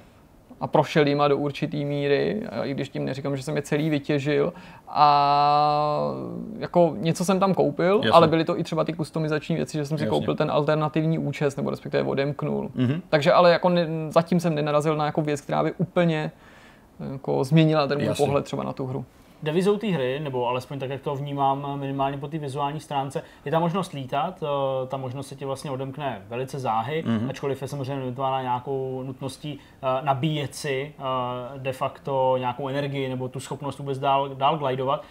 Když se dostaneš do mraků, tak nějakým proletěním kolem nich nebo v nich, tak se to právě dobiješ. A to ovládání působí hrozně hezky. Je to, mm-hmm. je to hrozně, hrozně plynulý, hrozně takový přirozený a zpracování těch mraků je docela jako jako ohromující, bych řekl, vzhledem k tomu, že se tady bavíme o mobilní hře. Ty mraky vypadají fakt jako opravdu perfektně. Mm-hmm. Jediný, co teďka v tuhle chvíli nejsem schopný říct, možná tady Jirka nám to odhalí za chvilku, eh, až tam doletí, jestli ty mraky jako reagují a, a, jako jdou, jdou za tebou v nějaký animaci, když kolem nich prolítneš. To by asi uh, tomu slušelo strašně, ale hádám, že je to dost jako náročný. Jako myslíš, jako, že by oni měli reagovat na tu postavu, jo? No, je tady taková jako drobná interakce, ale... Jasně, ale spíš ne, jasně. Ale jo, oh, jo, teďka, to, teďka to udělalo ten, to je hezký, to je jako pěkný efektní. Hlavně bereme v potaz, že ta hra je pořád ještě očividně ve vývoji, pořád se ještě bude dál rozvíjet na dalších platformách, takže kdo ví, co přijde s dalšími updatama. že vypadá fakt jako nádherně, protože to je prostě telefon, tak vypadá fakt krásně čistě. Bude se jak to bude vypadat i na tom Apple TV. Právě tam to možná ještě víc vynikne, protože je to krásný hladký vizuál, který je čitelný, hrozně pěkný. A tady je přesně to, co se na obecně jakoby týmům, co schvaluje na App Store, do různých featuringů a podle mě strašně líbí. Tohle je prostě ta velká čistá grafika, mm. kterou prostě koukneš a vidíš, ne takový ty zmatený různý 3D a podobně. Asi. Ale to má úplně jednoznačnou šanci uspět přesně, když přijdeš za, App Store, za, za Applem nebo Googlem a řekneš, že mám tady hru, to má nějaký potenciál dělat peníze a vypadá takhle. A jenom ten samotný vizuál prostě stojí za to, aby byla prostě vidět na storech klidně měsíce po sobě v těch doporučených hrách jako takových, kam se tak těžko dostává pro spoustu z nás. Je docela zajímavý, že to vývojáři uh, nějakým způsobem nepozdrželi do toho Apple Arcade třeba, uh, kam by to podle mě úplně perfektně zapadlo. Což ale může souviset právě i s tím odkladem, protože ta hra byla ve vývoji mnohem díl, hmm. než se zamýšlelo. Hmm. Představená byla na akci Apple v roce 2017 na podzim a předpokládalo se všeobecně, že dorazí na trh eh, mnohem dřív. Okay. Jo. Takhle pomalu začaly některé ty zařízení, pro které byly plánovány, morálně zastarávat, jo, protože třeba eh, hra, která taky měla demonstrovat, teda zařízení, který měl demonstrovat možností této hry, byl iPhone 10, jo, nebo iPhone X, nebo jak, jak to kdo chce, Propásno, což je dneska vlastně zařízení, který, ano, samozřejmě je pořád špičkovým telefonem, ale, ale už má nástupce vlastně. Má, má ano, samozřejmě nástupce. No. Mm, mm, super. Co se týká té tý samotné hratelnosti, tak eh, my jsme popsali ty věci dost jako přímo. No. Baví vás to? Jako, jak se to hraje, baví vás to jako hra samotná, kterou jste hráli chvíli třeba? Hele, za mě jenom krátce, já to chci hrát a to mm-hmm. je asi jako teď v tuhle chvíli to, to, to hlavní, co mě pohání. Takže jo, mě to v těch prvních několika minutách, když mm-hmm. jsem mhm. zkoušel, bavilo. Co ty? Já jsem zvědavý na to, co se z toho vyklube. Mm-hmm strávil jsem s tím třeba možná hodinku, protože jsem to chvíli zkoušel během toho psaní, protože některé ty věci, které jsem potřeboval dát do toho článku, byly poněkud nejasné chvíli, mm-hmm. nebo bezprostředně po tom vydání právě stran těch mikrotransakcí a třeba toho portního režimu, který někdo zmiňoval, jako jak je super, je tak super, že, že to tam teda nemám. takže mám pocit, že to byl nějaký jako canc přepsaný z tiskové zprávy, nějaký původní, Jasně. nebo nějakých původních materiálů, ve kterým se o tom mluvilo. Uh, nejsem si jistý, jestli té hře neublíží to, že se ocitla někde na rozcestí, podle mě. Není to už tak super umělecký, tak ne, nemyslím grafika. Grafika Jasně, a třeba je. hudba, ta je úplně jako mimořádná, ale... Ta hra tím mimochodem upozorňuje, že je to jako polovina zážitku, že Jasně, že musíš sluchátka, poslouchat. Že měl poslouchat. Mm-hmm. Ale nejsem si jistý, jestli ten gameplay není pro publikum těch předchozích her od Dead, Dead, Dead Game Company už jako příliš konkrétní, mm-hmm. jestli to, ta hratelnost není trochu standardní. trošku to tajemnost. A z druhé strany, jestli pro jako běžný publikum nebo ty běžný hráče to pořád není jako poněkud neuchopitelný, mm-hmm. nebo jako málo, málo tradiční hra, ale to vůbec nedokážu jako předvídat, nechci říkat, že to tak je, jo, to jako mm. nevím, to, to mm-hmm. samozřejmě ukážou až další týdny a měsíce, jak se tenhle ten počin chytí a samozřejmě taky, jak se mu pak bude dařit na těch jednotlivých dalších to platformách, protože něco úplně jiného je hrát takovýhle titul na mobilu nebo tabletu, něco jiného, to určitě bude vychutnat si to na gamepadu, PC, konzoli a velmi jsem zvědavý na to, jak se to bude ovládat na tom eh, dálkovém ovládání, mm. s, samozřejmě, který má teda dotykovou plošku na té Apple TV, protože to měla být jedna z devíz, jakože podívejte se, my vám dáme tady výkon té Apple TV, což je v podstatě jako taková jako méně výkonná konzole, to se ví dlouho, ale dokud teďka už vlastně k tomu budeš moct připojit, že DualShock 4 a tak dále, což je ta velká novinka, ale ještě do nedávna bylo nutností buď hrát teda jenom hry s dálkovým ovladačem, mm-hmm. což nebylo příliš pohodlný, i když třeba gyroskop na asfalt jako OK, ale Pravda. ne na všechno se to hodí, anebo si pořídit specializovaný ten MFI ovladač, nějaký certifikovaný. Mm-hmm. A to spousta lidí upřímně řečeno udělat nechtěla. Tohle měla být hra, která měla jako říct, hele, tak tady máte tu boží hru, jako vám ukážeme, že nejen Disney Infinity, ale třeba takovýhle titul tady může fungovat, ale zároveň vás nebudeme nutit investovat do toho ovladače. A jsem zvědavý, jak se to tam tím palcem, kterým tyhle ty hry ovládáš při tom horizontálním mm-hmm. držení toho ovladače, hrát nakonec bude, až to vyjde. Super. Kluci, díky. Já jsem absolutně nevěděl, že taková hra existuje. Dead Game Company znám, ale vůbec jsem netušil, že vzniká něco takového. Takže pokud i vy chcete vidět tuhle tu nádheru v praxi, tak můžete. Pokud ne a máte doma konzole, nechcete hrát na telefonu, tak tady pořád spousta her, který Dead Game Company udělali a pořád se za zmínku, jsou velmi cenově dostupný, jsou to malý tituly, které zahrajete rychle a nebudete za ně muset stydět, protože vypadají fakt pěkně. Ale po pouhých sedm let to trvalo, než Genova Chen vydal další hru, protože Journey, to původní PS3, vyšlo v roce 2012 No, a. neříkám, že celých sedm let dělal tohle, ale dělal to jako rozhodně díl než od roku 2017, kdy ta hra byla představená. Mhm, To už se o ní minimálně dva nebo tři roky jako mluvilo v náznacích, co by to mělo být něco jako se sociálníma Takže jste funkcema. vlastně velmi blízko tomu. Takže doufám, že to 2012. bude su- sukces a že, že, že, to, že, že jako v tom najdu zalíbení a hráči taky a že se to prokáže být jako kvalitním titulem a nástupcem ty, z těch zmíněných, co si tady říkal na začátku. Super, tak a teď rozhovor. Ne, na rozhovor s Michalem Kovaříkem. Jak už jsme říkali na začátku, naším dnešním hostem je Michal Kovařík Ahoj. ze společnosti Wubi Software. Říkám to dobře? Říkám A to mám dobře? teda koukat jako spíš na vás, nebo mám Eh, koukat do Hele, já myslím, že klidně můžeš koukat na nás, Jo, jo, protože to takový přirozenější. trošku, my se budeme bavit přesně takhle jakoby eh, společně, já to takhle těm divákům vždycky takhle na servíru přímo do kamery, ale jinak pak už je to klasický pokec. Eh, Já jsem se u toho eh, názvu zastavil samozřejmě eh, úmyslně, protože Že on nikdo neví, jak to vyslovit. tak, přesně, vy máte, že je to v U, B, E, E. Ale nám je jasný, že to, nik- ne, je to není to E, je to jenom jedno E. Je to jenom jedno E. Jako my, my jsme to původně Ale- dělali ale jako V. Češi. My to čteme jako vůbe, prostě jak by to přečetl Čech. Ale jako je mi je nám jasný, že angličani jsou vždycky zmatený, takže ať si to čtou jak chtějí. Vlastně. No vidíš, tak to je vlastně správně, Ale- protože já jsem si myslel, že to čtu jako blbec, protože já ono, to, jsem- ono totiž to, vůb- ta výslovnost vůbe vychází z polského všecko będzie, což Aha. je, Jako, což že znamená všechno bude. funguje. Jo, Všechno bude. Jo. A to je jako strašně důležité, ten náš přístup, jako jo, sice ještě není všechno, ale nakonec všechno uděláme, všechno se dodělá, to je takový ten, Jak už, jste mantra. jak už jste pochopili, z trička, který má Michal na sobě, Mhm. tak samozřejmě uh, Vůbe, uh, všechno Benže a Vůbí a tak dále uh, jsou samozřejmě autoři téhle hry, uh, Mhm. která je celosvětově uh, mega úspěšná. Uh, určitě se takhle o tom dá mluvit. Uh, hrajou to kolik? Přes 2 miliony už lidí no máte? ještě 2 miliony, blížíme se k těm 2 milionům. No, tak to je super. A právě o téhle hře si budeme s Michalem dneska povídat. Mhm. Mm. Nejenom teda o ní, eh, dotkneme se určitě i uh, nějaký historie, možná ještě před Faktoriem, to nás taky zajímá. Klidně cokoliv. A pak eh, zabrousíme i do těch aktuálních vod, eh, který uh, Vůbe řeší. A to je samozřejmě nějaký, uh, nějaká snaha dostat z G2A uh, peníze, které vlastně G2A veřejně slíbili všem, kdo jsou poškození. Jako, není, to, není to tak, že by to bylo jako naše úplně jako hlavní téma, teď si to tak Tomu jako řeší, tak uh, samozřejmě Jste se přidali k tomu. jsme se přidali. To je fajn, já myslím, že se to perfektně hodí. Uh, pojďme to teda odstartovat nějakou tou, uh, nějakou tou exkurzí uh, do tvý historie. Nebudu se samozřejmě asi ptát, kde jsi začal hrát hry a tak dále. Spíš mě zajímá ta profesní stránka. Kdy jsi dostal k vývoji? Kdy jsi řekl, že tyjo, mohl bych vyvíjet hry? Vývoj, no tak jako je, je, taková krátká odbočka, hry jsem začal poprvé dělat, což bych mm, u nás ve škole na Gimplu, kde jsme měli úplně naprosto geniální pravidlo, který až teď docenuju, jak bylo skvělý,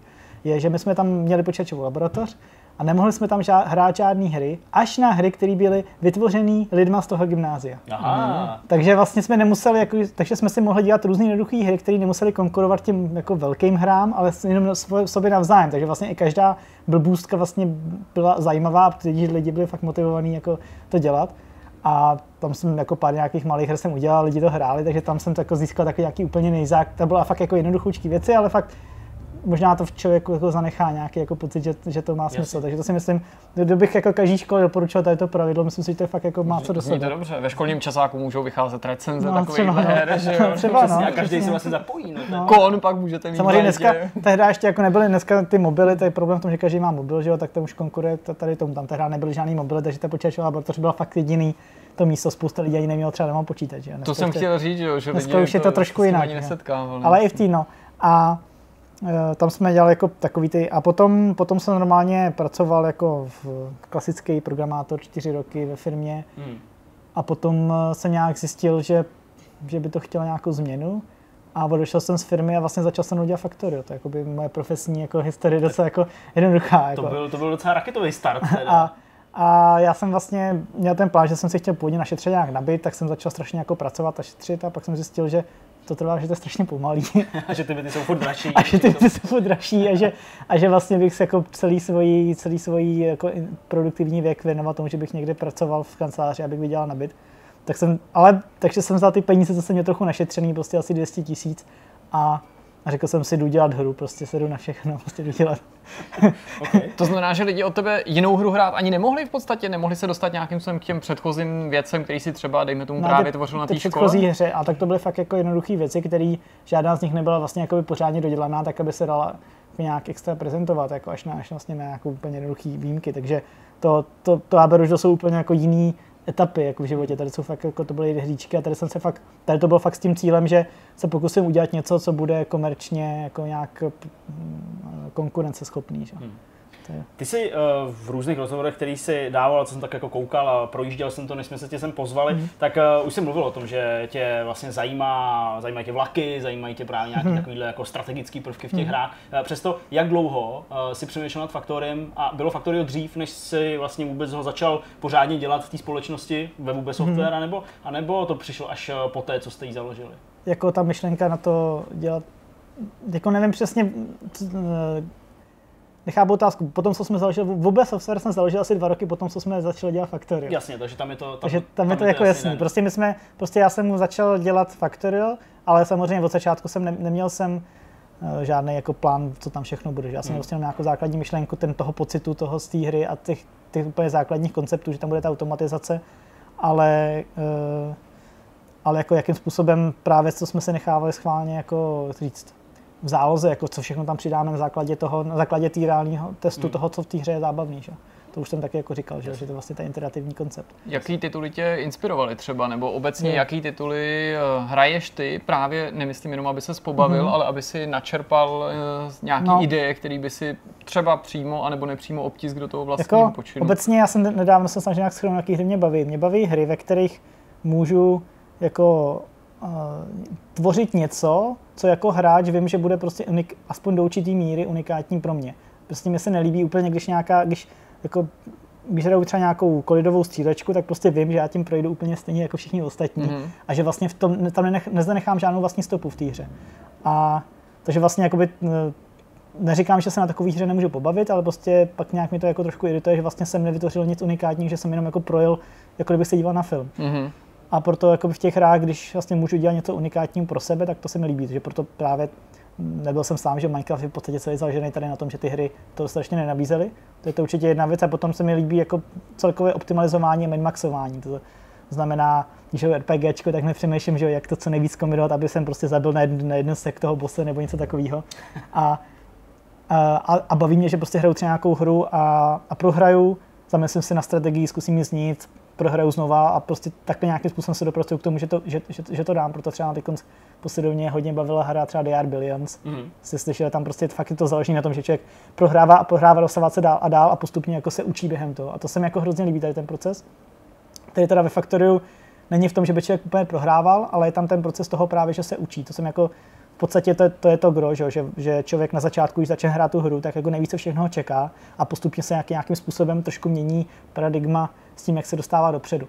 Což já nevím, třeba když bych to přidonal, eh, když vezmu moji oblíbený hře Baldur's Gate, tak prostě když je člověk kouzelník na první úrovni, tak hraje úplně jinak, když je kouzelník na pátý úrovni. Jakoby ty kombinace to může dělat a strategie, jak na tím přemýšlí, jak, jak přistoupit k těm problémům, je úplně jiná. A to mi přijde vlastně strašně dobrý, když ta hra se jako mění, když to není prostě od začátku do konce, že prostě střílím jenom prostě já, monstra mají 20 krát víc životu, já mám 10 krát víc damage a v podstatě mm. je to, to samé na začátku a na konci. Uh, takže uh, to jsou takový, to jsou takový ty meta, meta věci, co se mi na těch hrách líbí. A potom, že ty hry, které to splňují, které se mi jako líbily, tak hodně tak právě ty Dare Billions, StarCraft, Baldur's Gate, uh, ty Tycoony různý, že jo, Transport Tycoon a takovýhle.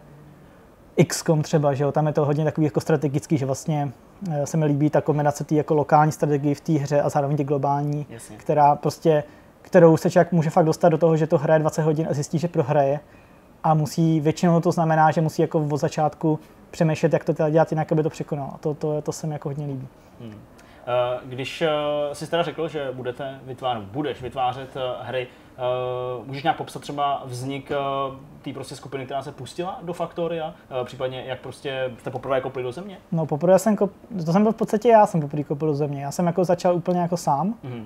že jsem že jsem vlastně dal výpověď práci a během toho jsem začal jako něco programovat a původně, úplně původně to mělo být jenom jako, že jsem hrál, já jsem hrál Industrial Craft, což je mod do Minecraftu, že A prostě nějak jsem se jsem dostal na hranice toho, co to zvládne. Řekl jsem si, tak já si udělám jenom takový malý projekt, který budu dělat třeba pár týdnů jenom pro sebe, abych si mohl postavit to, co se nemohl v Industrial Craftu, něco většího, nějakou industrializaci, jen tak jako vyloženě jako hobby projekt.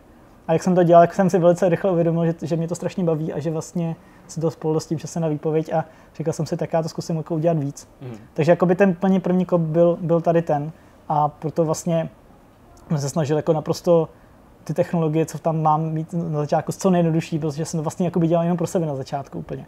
Takže proto jakoby to vlastně vzniklo jako 2D hra prostě se spraytama a prostě s jednoduchou mřížkou se vším, ale což se nakonec ukázalo vlastně jako vhodný. Já si třeba myslím, že Factory prostě líp funguje ve 2D, než, než, by, než by fungovalo ve 3D. Mm-hmm. A poslední době, když vidím čím dál tím víc her, jako to můžu jako porovnávat, tak mám pocit, že každý má svoje síly a zápory a prostě pro nás prostě tady to je fakt jako by byla dobrá volba. Každopádně, takže to, to jsem takhle do toho poprvé kopl a dělal jsem to nějakých dva měsíce, pak se k něm přidal kolega a pak už jako hmm. my byli v dva a pak se to postupně jako nějak rozšířilo. Ta historie, to záleží, jakoby, jak hodně chcete tady do té historie dál. Jako, to je, já už jsem, hodně mm-hmm. na tobě v tom ohledu, eh, co ti přijde zajímavý. Eh, ze dvou pak eh, ten tým vyrostl, v tuhle chvíli čítá mm-hmm. kolik lidí? Teď nás je něco kolem 20 to už je, to už je docela solidní.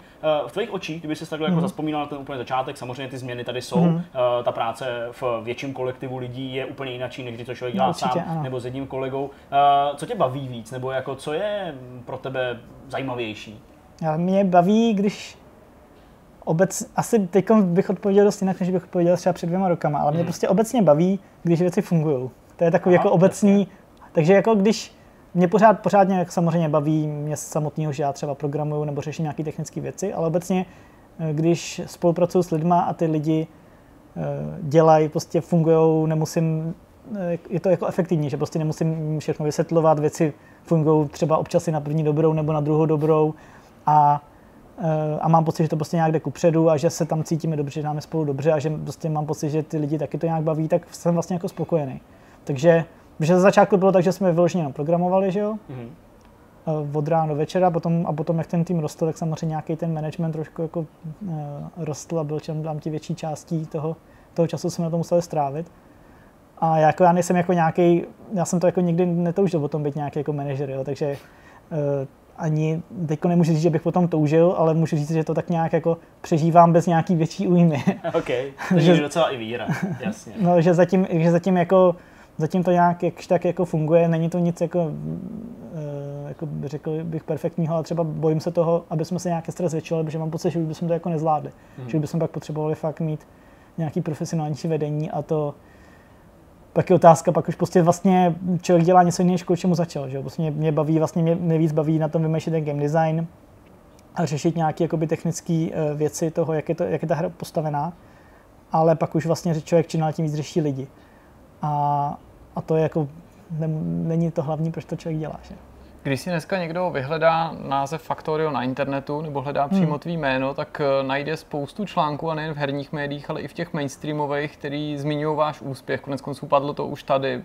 Spousta prodaných hmm. kopií, podařilo se vám eh, udělat z toho fungující biznis, ale hmm. můžeš nám říct, po jak eh, dlouhý době přišel tenhle ten bod zlomu, kdy se vlastně z toho hobby, z tak projektu, zlomu, do kterého jsem musel peníze spíš spát, hmm. stal, stal, stal skutečná obživa a něco perspektivního. Tak těch zlomů bylo právě jako několik, že jo? To nebylo tak, že by se to zlomilo v jeden den nějak najednou a, a to, to prostě tam bylo několik takových jako kritičtějších míst, který jsem jako popisoval, že jo? Prostě když jsme měli, když jsme na tom dělali rok a něco, pak jsme měli crowdfundingovou kampaň, která málem sehlala, pak nakonec se to nějak otočilo, potom, potom nám zase jakoby po tři čtvrtě potom začaly docházet peníze, tak další zlom bylo, že jsme udělali trailer, tím se to zase zlomilo, že jsme začali něco vydělávat a vlastně jakoby ten, ta, ta chvíle, kdy jsme se tím začali živit, je vlastně potom, co jsme udělali takový ten první lepší trailer, bych řekl. Mm-hmm. Jsme měli takový, a to bylo asi tak, myslím si, že dva a půl roku přibližně potom, co jsme úplně začali. A to, to bylo taková ta bod, kdy už fakt jako nějakým dlouhodobým měřítku ty příjmy uh, nám vyrovnávaly výdaje, které byly teda hodně skromný. My jsme se prostě platili tak, aby jsme zaplatili nájem jídlo osobně jako my dva hmm. a, a přežívali z toho, což ale už bylo jako super, to už prostě najednou bylo, že, že už nám jako nejdou ty peníze jenom dolů pořád.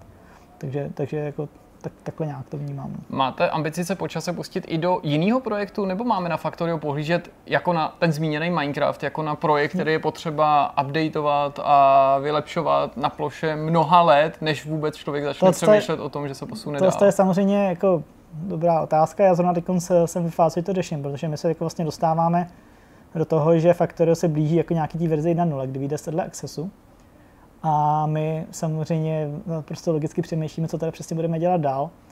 A jakoby to je velká otázka a vlastně já jsem zrovna o tom dneska včera jsem přemýšlel, že v podstatě, ale to ne, za prvý jde o to, co jakoby já chci dělat osobně, že, co by mě bude bavit a co, eh, co bude, pak druhá otázka je, co, co dává finanční smysl. Třetí, eh, co, bude, co baví ty lidi u nás v ofisu, že to vlastně musím jako zjistit, že my tam máme 20 lidí a někteří z nich třeba už možná jsou navíc faktory a chtějí zkusit něco jiného, někteří naopak nechtějí dělat nic než Factorio a prostě vůbec by nezajímal nějaký jiný projekt.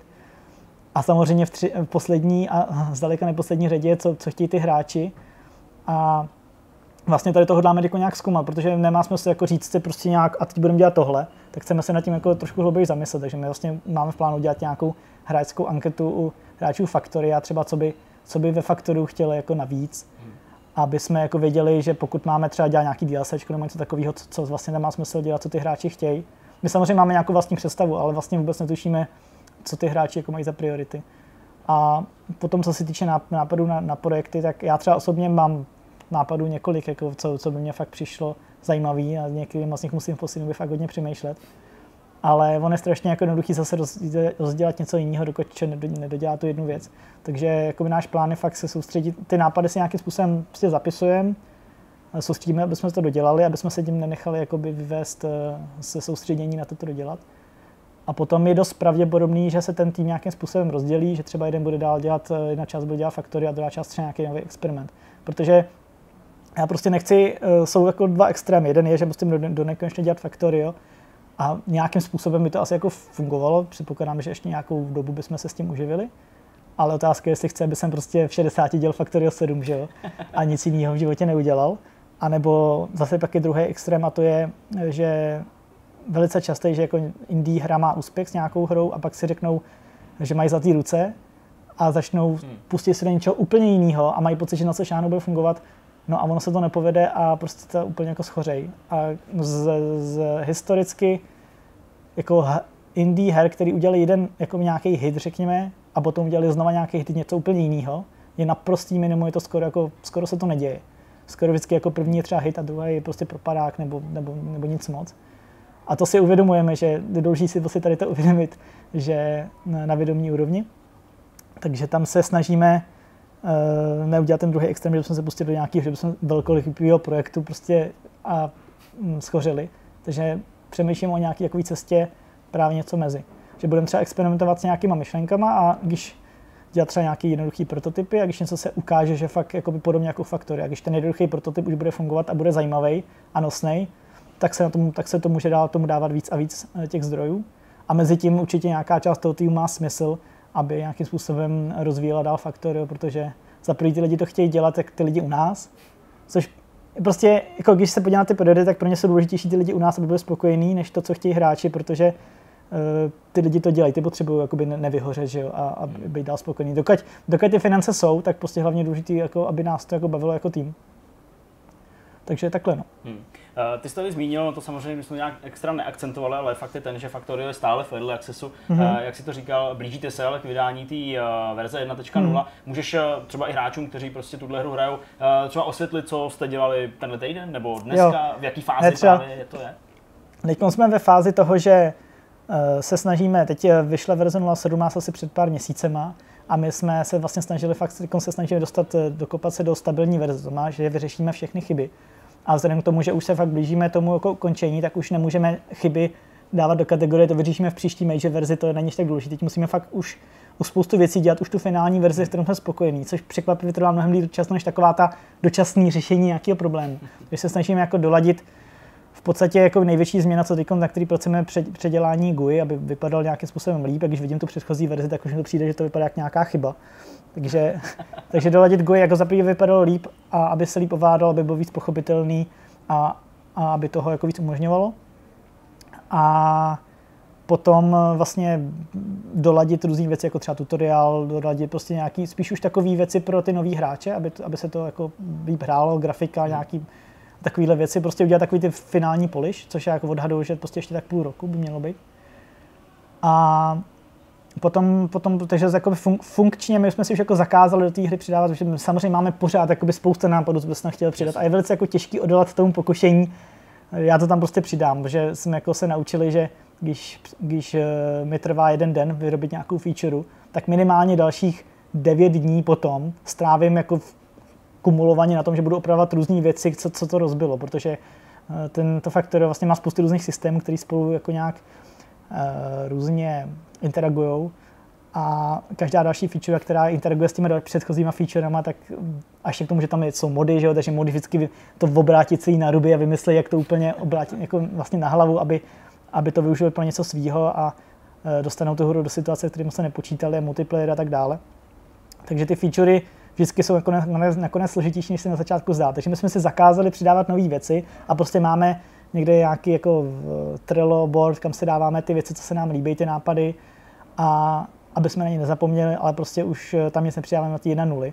Ale tím, tím vlastně, že už to takhle děláme půl roku, že nic nepřidáváme, tak tím se ve mně úplně jako zvyšuje ta potřeba už jako ty nové věci tam taky dát. Takže si myslím, že až jako doděláme to jedna nulku, tak budeme úplně jako nadšený toho, že můžeme konečně jako přidat něco nového do té hry, protože oni si hráči možná někteří myslí, že jako oni tam ty věci chtějí a my jsme líní to tam dělat, jako my to tam chceme dát ještě víc než oni, protože nás to baví přidávat nové věci. Ale je prostě potřeba ty věci dotahovat a k tomu je prostě potřeba mít tady tu racionalizaci. No. Takže třeba dneska například jsem řešil to, že když se ve hře vynalezne zpracování e, ropy, tak eh, aby prostě na začátku ten první krok, kdy to zpracovává, aby byl jednodušší, aby ten hráč by měl menší jako skoky složitost v složitosti, jako jak se v té hře postup, postupuje například. Takže takovýhle jakoby detaily. Pomýšlíte třeba i na expanzi na jiné platformy? Uh, jo, tak samozřejmě my teď vlastně děláme takový experiment, že by Factoro bylo na nějakém tabletu třeba, mm. což ještě dává ještě tak smysl, ale mm, je potřeba to jako, nejspíš bude potřeba to nějakým způsobem zjednodušit, protože Factoro jako je hodně náročný v tom, že ty továrny, co se tam staví, jsou většinou obrovský a ty, je tam spousta všeho a ty tablety by to asi úplně jako nedávaly. A taky problém v tom, že to ovládání vlastně hodně přizpůsobený klávesnici a všechny ty možnosti, co člověk může dělat na té klávesnici, všechny Alt, Shift, Control, Left click a tak, tak eh, na tom tabletu úplně nejdou. Takže nejspíš by to byla nějaká zjednodušená verze hry. Takže teď v podstatě je to, že jeden jako externí člověk eh, zkouší vlastně tu hru naportovat technicky a zkoušíme jako nakolik, jako, jako její průzkum, nakolik by to jako šlo. A myslím si, že třeba konzole, o tom jsme taky, taky přemýšleli a možná, že se to bude jako někdy dělat, ale mám, nejsme si úplně jistí, jestli to má smysl, protože máme pocit, že jako ty lidi, co hrajou konzole, jsou zaměřeni úplně na jiný typ her, což může být výhoda i nevýhoda samozřejmě, protože zase výhoda v tom, že tam jako v tom typu her člověk nemá konkurenci, ale nevýhoda v tom, že prostě tam ani ten ovladač na to možná nebude vhodný, dokud, pokud nevymyslíme nějaký fakt chytrý způsob, jak to ovládat. Takže jako by spousta práce, je to hlavně spousta práce v tom, že nej, jako, asi se, se setkali už s různýma portama a nejdůležitější způsob, podle mě nejdůležitější věc, která určuje, jestli to je dobrý nebo špatný port, jakým způsobem se uh, upraví user interface. Hmm. A my v té hře v toho user interfaceu máme fakt hodně, jako máme přes 100 nějakých různých obrazovek, ve kterých se něco jakoby dá měnit. Ačkoliv se to nezdá, takže a každá by vyžadovala nějakým způsobem vymyslet, jakým způsobem se to bude tím gamepadem ovládat. A to je prostě takovéhle věci dělat spousta práce, a takže takom momentálně to spíš tak, že na to prostě nemáme čas, že nechceme jakoby zase rozměňovat tu naši pozornost.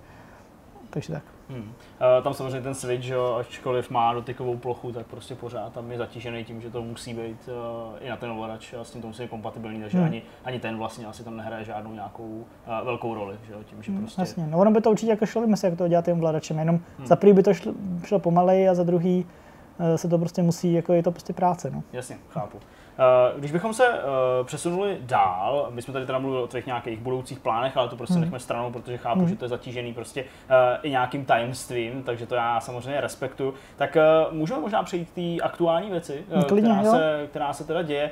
Samozřejmě diváci sledují naše novinkové souhrny, čtou nějaký články, já jenom na úvod velice hmm. krátce řeknu jenom to, že prostě G2A v reakci, v reakci na nějakou probíhající kauzu, tak napsali článek, ve kterým popsali, jakým způsobem se objevují kupují klíče, co vlastně prodávají na svém obchodě a vlastně řekli, že pokud se najdou nějaký vývojáři, kteří budou mít důkaz, že byly nějaký klíče jejich hry neoprávněně prodaný na platformě hmm. G2A, takže vrátí těm vývojářům poplatky, které museli zaplatit za tzv. chargebacky, tedy za to, co jim eh, posílá vlastně společnost, která drží hmm. Eh, nebo je, je majitelem nějaký platební či kreditní karty a že jim je vyplatí desetinásobně, nebo respektive v desetinásobný výši. Hmm. Vy jste na to zareagovali. Minulý já, pátek jste psali jasně, nějaký já teda, blogový příspěvek. Já teda, jo, to jsem, já nevím, jestli bych mohl ještě trochu se dát k tomu G2A a jenom jako říct eh, Jasně, určitě, cokoliv. náš jako pohled na věc nebo naši jako historickou zkušenost, protože to, co uh, naše zkušenost G2A jakoby není teď z aktuální, že bychom to dělali teď, protože teď už podáváme na Steamu a používáme uh,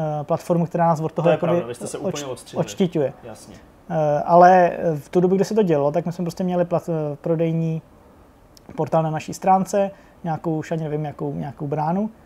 A uh, jo, no a prostě, prostě tam byl ten problém s těma chargebackama, že jo, asi nevím, jestli to mám jako popisovat, jaký je ten jádro toho problému. No, Určitě, je- určitě, já myslím, jádro že- toho problému, že, jo, že nás začali lidi psa, začali nám chodit e-maily, že eh, že někdo zaplatil na našem portálu eh, neplatnou ne, kartou, která byla ukradená a my jsme vlastně museli vrátit ty peníze, nebo nám byly vzatý ty peníze a ještě navíc ke každému tomu byl nějaký chargeback, který byl něco jako 20 dolarů nebo Hmm. v řádu, tady, tady, tady v tom řádu.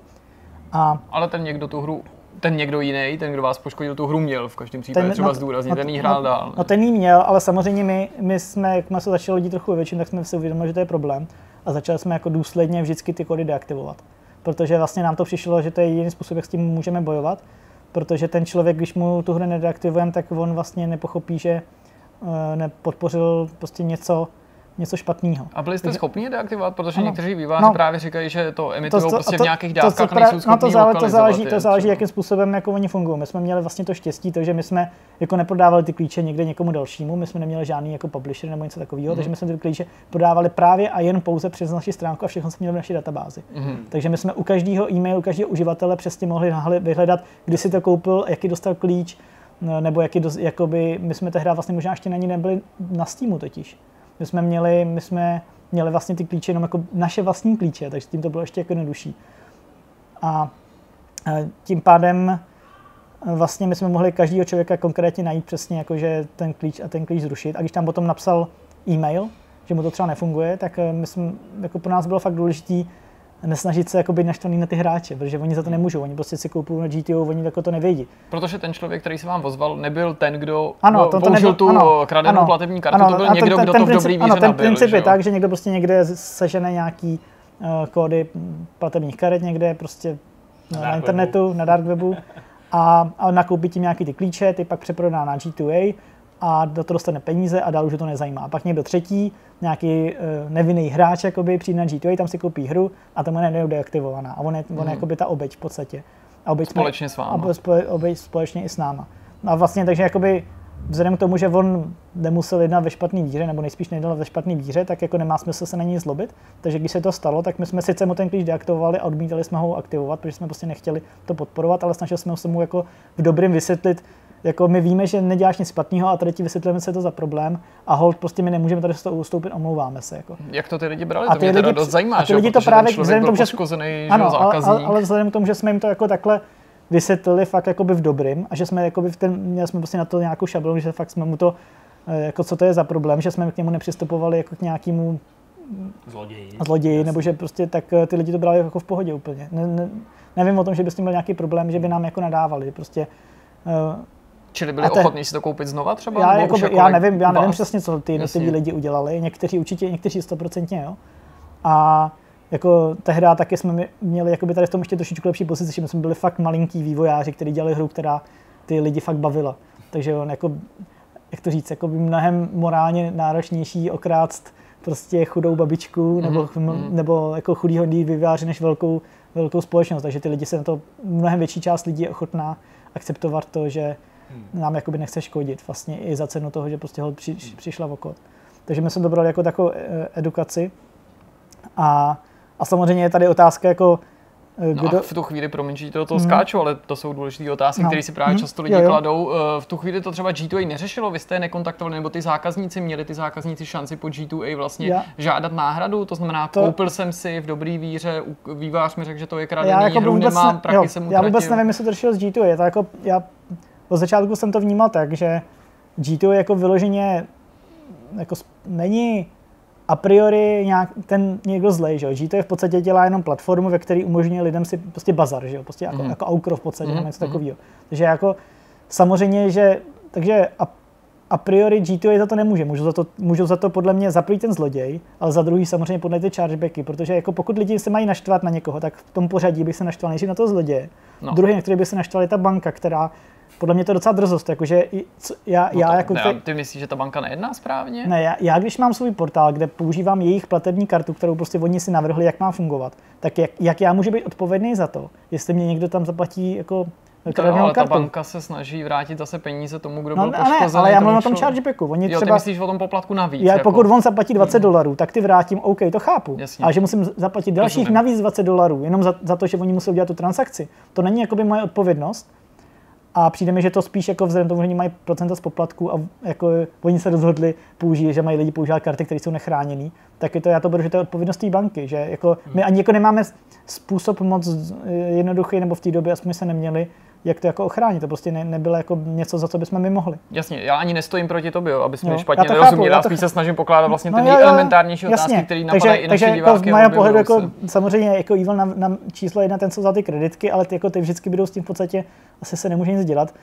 Eh, Ty chargebacky, když by ta banka jako by nevydávala, protože to je jako brala si si to na svou odpovědnost, tak to si myslím, že by bylo férovější, protože vlastně to je kvůli, kvůli nim přichází o ty peníze. A pak samozřejmě na, na třetím místě jako ten G- G2A je, protože ačkoliv je to jako je aukro, nebo na, na hry, a ačkoliv eh, oni špatného nedělají, tak ale ten biznis je na tom jako principiálně vlastně postavený, že vlastně pokud se, pokud se prodávají klíče, jako když já si, proč si někdo koupí klíč na Steamu, který se jako neaktivuje na svém účtu, Hmm. že jo? Proto, aby ho přeprodal a pokud, eh, pokud to, pokud to prostě vyloženě jako někdo, pokud hraje třeba ve slevě, oni koupí ve slevě, pak ji přeprodají, já, jako otázka je, jako, jaký tam mají, eh, já nevím, jaký jsou přesně ty právnický, jako, ne, ne, nebo nevím, jak je to právnicky, ale jako, jak to vnímám morálně nějak, je, že, uh, že to prostě není úplně jako správný, protože Eh, protože zejména třeba, já nevím, třeba ty regionální klíče, že jo, prostě ta hra má nějakou cenu a prostě hold ty výváři se rozhodnou, jo, tak rusákům, který hold ty peníze nemají, tak budeme prodávat levněji a teď to někdo začne přeprodávat, tak otázka je, jestli jako to morální, že jo. A samozřejmě, No, tak především je to proti pravidlům Steamu, tak Ano. jak je nastavil. ano. A ono A to, tady to už se taky- jakoby, tady to už se moc neděje, že u těch klíčů, pak oni, oni se to naučí, takže v těch klíčů vždycky napsáno, v jakých zemích se může aktivovat a tak. No, oni to aktivují přes VPN a podobně, no, jakože to Jo. jako pořád ty, uh, ty vlastně postupy jsou. Navíc uh, ze Steamu si nemůžeš koupit klíč, uh, to nejde.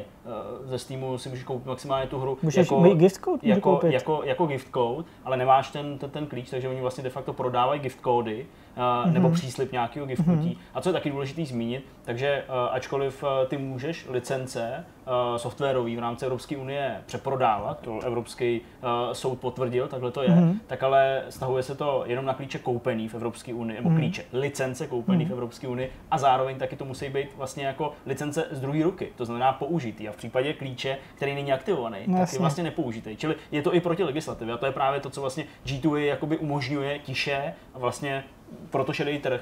Eh, Nicméně k těm chargebackům, eh, o kterých tady už hmm. padlo, 20 dolarů a podobně, v tom článku, který jste eh, postovali minulý pátek, tuším, tak eh, tam bylo uvedeno, že jste museli v té době, kdy jste eh, začali teda eh, ty kódy vydávat, tak zaplatit nějakých 6 000 dolarů, Hmm. eh, což je nějakých 150 tisíc korun a to si myslím, že pro malou společnost nebo firmu, která prostě je nezávislá, můžou být docela jako No, velký tak- peníze. Jak jste to vnímali v té době?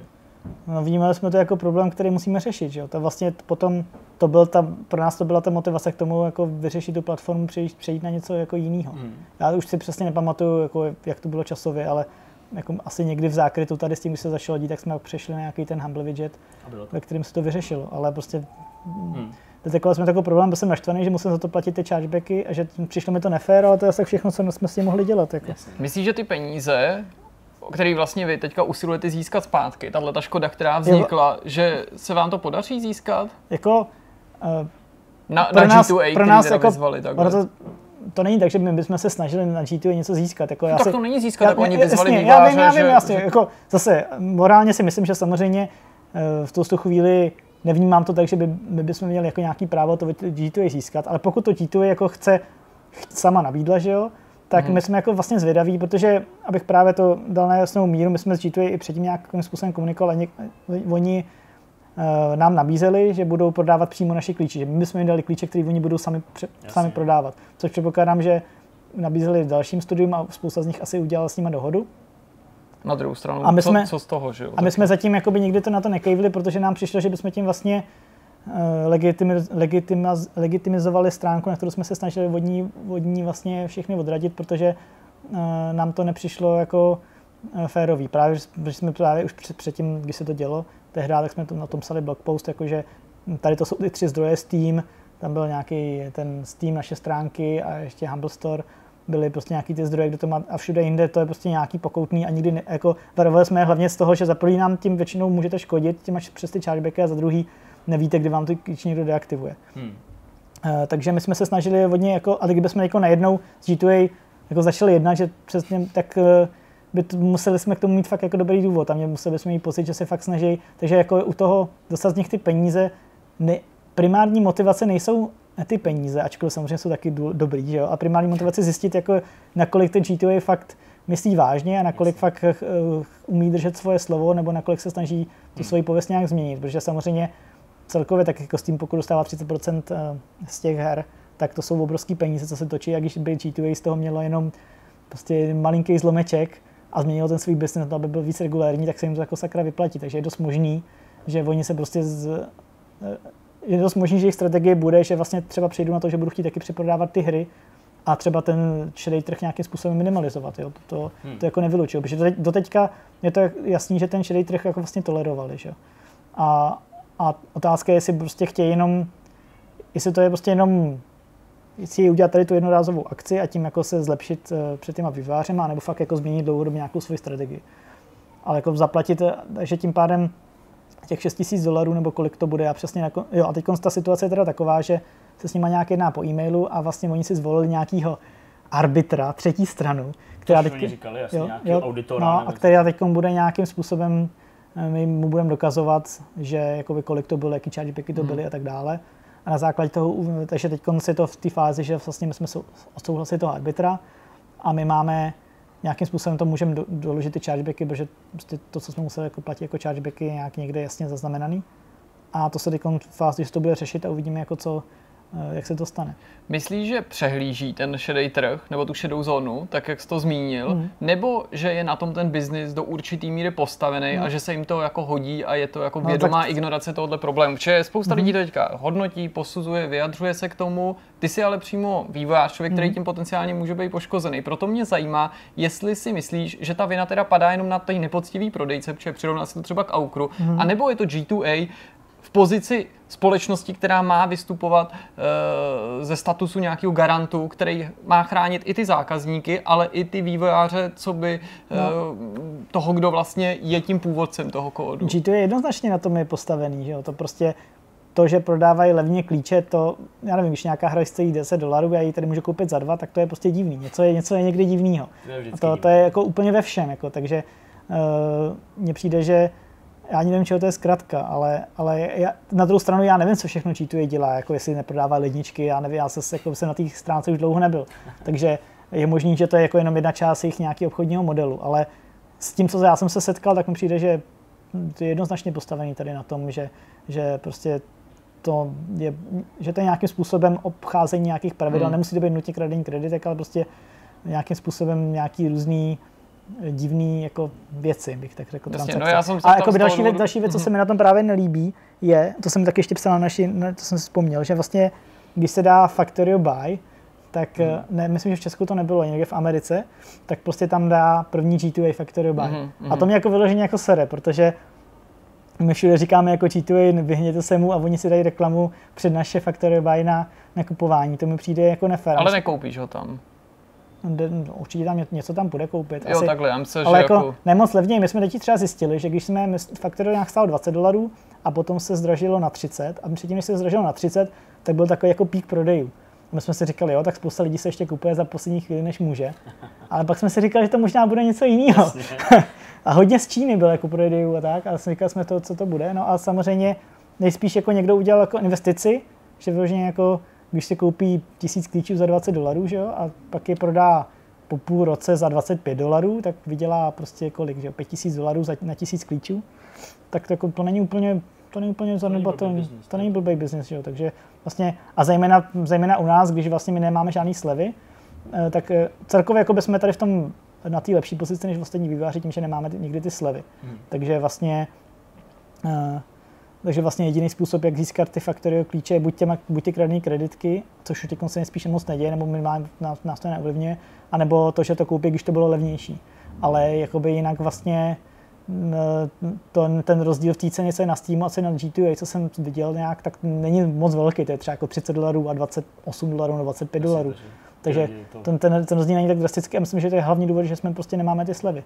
Což je jako další argument pro to, hmm. protože prostě slevy to je jako uh, topik sám o sobě, že jo, ale prostě já nejsem moc fan, fanoušek slev jako obecně v životě, nejenom jako v mým hmm. biznesu, jako, i jako konsument, i jako ten, takže, takže vlastně další argument proti tomu. No. Jedna z posledních věcí, nebo poslední otázka, která mě ještě v této souvislosti napadá a na kterou se právě hmm. ty uh, naši diváci ptají, eh, se vztahuje ještě k tomu blokování těch klíčů. Ty jsi mluvil, že na začátku jste měli nějakou vlastní platformu, uh, mohli jste si to uh, sami blokovat, ale teďka třeba pokud se to stane uh, hmm. nějakým způsobem, že se pořád dostane do oběhu nějaký klíč, který už je Steamový, uh, máte teda možnost efektivně ho najít v té databázi na Steamu a skutečně jako uh, ukázat prstem a zablokovat přesně konkrétní, nebo, nebo ne? Já, já myslím, že ano, že Steam klíč, pokud to, a já nevím, teď jako nejsem si úplně jistý, ale předpokládám, že pokud je to retailový klíč, tak ho zablokovat skoro určitě můžeme. Mm-hmm. Protože myslím si, že jsme blokovali určitě i nějaký klíče na Steamu, eh, co byly třeba aktivované přes naše účty, eh, že jako klíčů na Steamu si jakoby můžeme vygenerovat, kolik chceme, že jo? takže Steam, ale že pochybuju, že bychom mohli zablokovat někomu, kdo si přímo na, na Steamu koupil naši hru, že bychom mohli zablokovat, to, si, to pochybuju, že by šlo, to by bylo divný, že jo. Hmm ale jinak si myslím, jinak to samozřejmě blokovat jde, ale problém je právě v tom, že eh, ty lidi mají, jako jak jsem se třeba díval na Indianu, tak oni, oni prostě prodávají nějaký balky klíčů nějakým publisherům, který to někde přeprodávají, nebo třeba uh, různým obchodům a vlastně potom je ten problém, že vlastně oni nevědí přesně, co patří k jaký transakci, protože už to nemají všechno pod kontrolou. Hmm. A, a to, to se nám jako naštěstí moc jako neděje. Že? A hlavně teď už se s tím, teď už to nemusíme řešit, protože už si na, Steamu, na Steamu to jde mimo nás a, a tím, tím pádem hmm. Ale ano, kdyby jsme prostě teď, kdyby se teď, klidně se ještě může stát, že přijde teoreticky nějaký chargeback na nějakou transakci, která byla ještě z té doby. A... Oni se tam dostanou díky těm soutěžím, jak třeba v minulosti říkal Zdeněk, to je jedna cesta, že třeba ten vývojář vyhlásí nějakou soutěž o zajímavé množství klíčů a ty lidi vlastně je pak neaktivují pokud, sami, speněžují další část, jsou takové ty věci, jako, jako tady, jsou tady, různý humble akce. Tady zase samozřejmě jsou různý názory. Já se jako zase nevím, jak stojí zákon, a to mě až, ale morálně pokud já někomu dám klíč a on ho přeprodá, to v tom Indianu se rozčiloval, že to je špatně, to mně přijde jako vlastně, něco jsem mu dal, on mi to, on to prodá dál, to mi přijde, za prvý to asi většinou není v takovým množství, aby to bylo nějak důležitý, mm. a za druhý prostě tak asi s tím dělá, co chce, to jako mě, mě jako celkem vlastně jako jedno. A, ale my ani hlavně nějaký moc velký množství klíčů, že bychom jako někde jen tak rozdávali, nedávám právě z toho, z toho důvodu, že vlastně nechceme jako úplně mm, mm. někde jen tak vyhazovat hromady hromady klíčů, protože tím vlastně trošku snižujeme, to je, to je v podstatě podobný princip jako sleva, že my tím v podstatě vlastně snižujeme hodnotu toho produktu a pak ten člověk jako by si musí dvakrát zamyslet, jako kde to se na v jaký slevě a tak místo toho, aby, aby hrál hru, aby dělal, co ho baví, tak řeší, jako, kde sehnat jakou slevu a to mi přijde, že to je takový, takový zabitý. No. no tak budeme ti držet palce, abyste tyhle ty problémy museli pokud možno řešit co nejmíň a abyste nečelili nějakým jako opakovaným stresům, tak jako si vyprávil, že tady na začátku jako, vám vznikly v rámci těch chargebacků. Jo, no. takhle, no, ale tak to si myslím, že teď už, teď už to naštěstí jako se nás netýká. No, ale uh, jako jsem zvědavý, spíš já jsem zvědavý, jak se to bude s tím G2 vy, jako vyvíjet, že pokud nám to zaplatí a budu se snažit přesvědčovat nás a ostatní, že chtějí jako právě přímo ty hry, tak jsem zvědavý, jako kam se to dostane. Protože já jsem si jako všiml, že různí youtubery to G2A podporovali ještě v té době, kdy to bylo kde ekonomika a říkal jsem si, no to teda, jestli vůbec vědí, jako co vlastně podporují. No, tak oni hlavně asi jdou po těch penězích. No. Přesně no to já, no měli nějakou, nějaký no stimul. To já chápu, tady, no. ale třeba spousta z nich, spousta z nich třeba by to, jim to nestálo to, tak kdyby jako by věděli přesně o co jde. Ale jsem prostě zvědavý, jestli třeba se fakt nepovede, že G2A změní svůj a třeba za pět let tady bude prostě G2A fakt jako budeme říkat, jako jo, v té době, kdy G2A bylo vlastně takový grey, tak už nejsou lidí. Něco jako, že Napster byl nejdřív prostě uh, klient na stahování nelegální no. hudby a pak se pokusili vybudovat, že jo, takový no ten skutečný jako, obchod, takže jako úspěšný. Je mo, možný, možný je všechno, že jo, takže uvidíme, kam, kam, protože ty peníze evidentně nějaký jako mají a možná, že si uvědomí, že ta legální, jakoby, nebo oni to mají legálně a ta cesta být eh, dál od toho šedý market, to třeba si s tím vyplatí a třeba se dokážu transformovat. Hmm. Já prostě nechci, nechci jako někoho, nechci jako navždycky eh, nějak odmítnout, že uvidíme, co ukážou. No. Dobrá. Tak jo, Michal, moc díky, že jsi uh, si našel čas a mm-hmm. že jsi za námi přišel. Uh, bylo to super povídání, nejen o Faktoru, samozřejmě i o té mm-hmm. aktuální kauze. Uh, my tě samozřejmě, jak už říkal Jirka, přejeme, aby se dařilo všechno uh, podle plánu. Jo. Budeme se těšit nejenom na vydání Faktoria uh, verze 1.0, ale i nějaký uh, další projekty, mm-hmm. který třeba uh, nachystáte. Díky moc. Jo, díky. No a my jdeme na další téma. No a jsme na závěru u vašeho oblíbeného bloku a já jsem se vás rozhodl překvapit a vlastně i diváky takovou drobnou změnou a sice, aby jsme tu debatu udělali ještě o něco pestřejší, že nemusí Aha. nutně každý vyčerpat naraz v rámci jednoho bloku celé penzum svých zážitků, okay. ale že si můžeme předávat slovo tam a naspět v průběhu celého závěrečného bloku, aby pestrost eh, byla co možná největší. Super, u mě to bude velmi snadný, protože já jsem toho moc... Ty máš jenom jednu věc? mám jenom jednu věc tak ještě takovou polovičatou. Já jsem tady fakt nic nezažil, protože v práci máme zase týden, kdy při, přijedou kolegové ze Slovenska, ze Španělska. Nějaký vaši vývojáři. Nějaký přesně, nějaký vždycky za měsíc jdeme a nějak si jako zahrajeme ty hry, co děláme poslední měsíc a, a, a feedbackujeme si, takže tím, že člověk musí spoustu věcí odbavit, dokud tady jsou, tak vlastně nemá šanci moc ani vydechnout a, a všechno se tak nějak jako schroune na velmi pasivní život, jenom spíš, anebo jsi v práci. Mm-hmm. A nicméně v rámci nějakých novinek, co člověk sleduje mimo hry, takové věci, co se jako odehrávají ve světě kolem, když ho zrovna jako nežije, tak uh, zvlášť dneska, kdy natáčíme, tak vyšla třeba pro lidi, co sledují auta, velmi zásadní zpráva, že za zhruba 7 hodin od teďka Chevrolet odhalí novou generaci Corvette, což je velká věc, protože je to vlastně úplně nová generace, která mění komplet celou koncepci toho samotného auta, který my známe. Jako Steve Sanders auto. bude muset zase vysolit. Steve, Steve je prostě vyřízený, protože potřebuje novou káru. A mami. Mami, dej mi peníze na Víš, že nejsi moje pravá máma, kup mi aspoň korvetu. Budu tě pak mít o to víc rád a nepojedu do Nového Mexika hledat svou skutečnou mámu. To si citoval teďka nějaký díl Beverly Hills? To, to se stalo v Beverly Hills. To se stalo, okay. Já jsem nekoukal daleko. A to bylo na konci první sezóny. Má to být prostě auto, který mění teda tu koncepci, tím, že motor už nebude lepší, a má být ve prostřed, což vlastně kopíruje víceméně supersporty z Itálie z velké části, protože se ukazuje, že i američani umějí dělat rychlý a spolehlivý auta, už teďka konečně. Uh, takže já se na to vlastně docela těším protože ty prototypy, které vlastně oni testují, testují třeba poslední 6 let a lidi potkávají na ulici, že začal ten vývoj ještě dlouho předtím, než vznikala ta poslední generace té samotné hmm. Takže už se ví spoustu bude to zajímavý a já jsem na to vlastně docela zvědavý. A to byl můj největší zážitek tenhle týden. Petře, uh, když říkáš, že se na to těšíš, Můžeš mi to nějak jako přiblížit, jako na co se přesně těšíš, jako až jako uvidíš oficiálně to auto? Nebo... Co z toho bude vlastně, co, co jakoby tak dlouho vyvíjeli a jaký bude ten výsledek, jako jaký dopad bude mít v tom svém ekosystému, protože vždycky všichni považovali americké auta za takové ty plastáky, které se prostě roztejkají při velkých teplotách, kdy svítí slunce a podobně.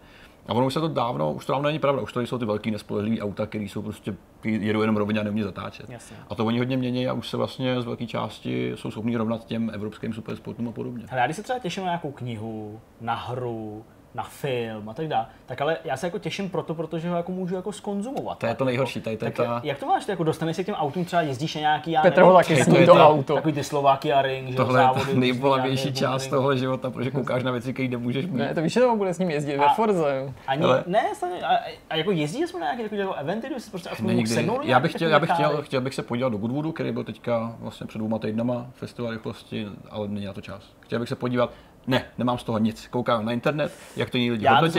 Já to sedí v tom, bolelo, mě to jen prostě mě to bolí tak jako tak. Ale co dělám hodně, že si třeba projíždím konfigurátory aut.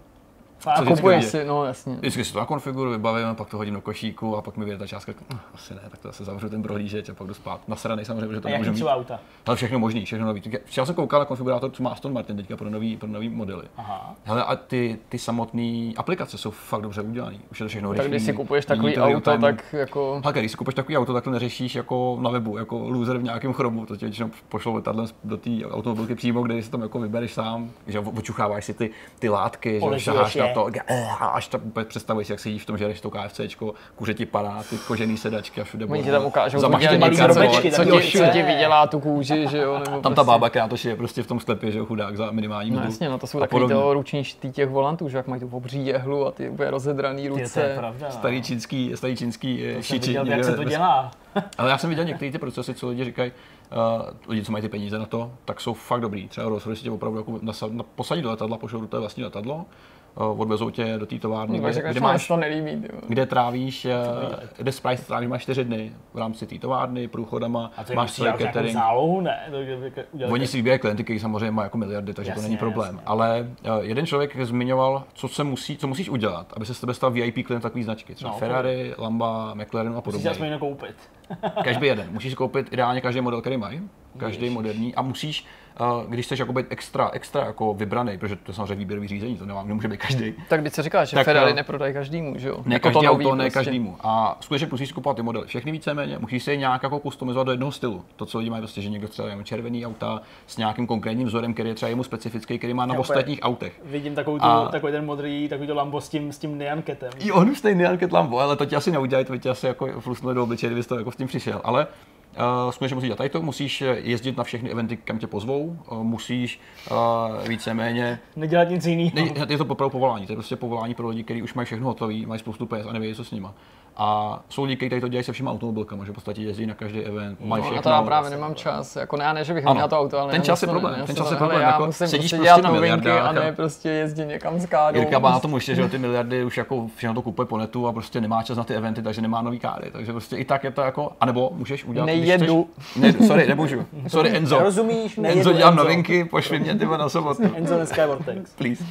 A někdy lidi to jako ochceli tak, že když je nějaký prémiový model, třeba Ferrari, jak má svoje výroční káry, tak je koupili vojetý. A tím se téměř automaticky klasifikují do role jako prémium zákazníka a můžou mít nárok být oslovený, aby si mohli koupit nějaký model třeba za 3 miliony dolarů a podobně. Ale viděli jste, jak Já- To jsou problémy. to, to, to, to video na internetu virální, jak stojí garáži, vyjede ten skútr a, A na tom sedí to- tam s ten tou trubkou? saxofonista s tou trubkou a dělá to zvuk jako Ferrari. Zní to, to je 12 válc a vyjedou Ferrari poznáš podle zvuku, slyšíš, jak to borácí v, tom, v těch, těch garážích lidi stojí na přechodu, jo, a teď to úplně turuje tu káru a najednou vyjede prostě zaprděný skútr a tam chlápek prostě na trubkou, který, který dělá ten zvuk. Byli je co to hrajou na plechovky, že jo? Na plechovku, ten jsou dobrý. Ten Prostě autentický zvuk, ale. plechovka, přesně. A vohnutá plechovka nějak prostě do toho jako foukneš a to dělá úplně takový ten, takový ten, takový ten, ne, ne, takový ten zlej, hrozně- vysoký jo, zvuk. Mechanický, hrozně, jako hrozně, jako, co je relikáry, takový ten jako opravdu pištivý vysoký zvuk. Jo, rozjetý halicí strojky No, ano, jasně, brusky. No, ale takový, no, takový jako divno plechový, no, je to, je to, je to šílený. Takže ty se prostě těšíš na auto, až ho uvidíš a, A prostě mě to zajímá. a Prostě prostě mě to to zajímá. zajímá. A to je hezký, člověk by měl mít takový koníček. Já pořád samozřejmě doufám, že až budu mít velký prachy, tak ty věci budu kupovat rovnou po tom představení a budu objednávat, ale Ne, ne, ty je nebudeš kupovat. počkat. Oni ti je budou dávat. To je ještě lepší, no. řekneme si to za rok, až to bude říkat to Jak samý. řekl, jak řekl Bill, Bill Nye v tom, v, jak se to jmenuje, v Lásce nebeský, že jo, prostě staňte se rokovou hvězdou A a, budeš dostat kokain zadarmo. a ten kokain budeš dostávat za- Cash by. A, a kdyby jsme ten kokain, ale ty Jsi auta by byly super kokain taky. Zdeňku, co ty, tvojí čas? Právě žlutý dolar jsme dostali. Uh, no, co já? No hele, já jsem slíbil na začátku takovou jako seriálovou katovnu, a vím, že mě asi nebudou mít lidi rádi, ale já jsem konečně teda dokoukal třetí sezónu Stranger Things. A můžu vám říct, že mi to teda otravovalo. Fakt? Fakt. Dokoukal jsem to proto, protože jsem viděl ty předchozí a já prostě jako to jde, no.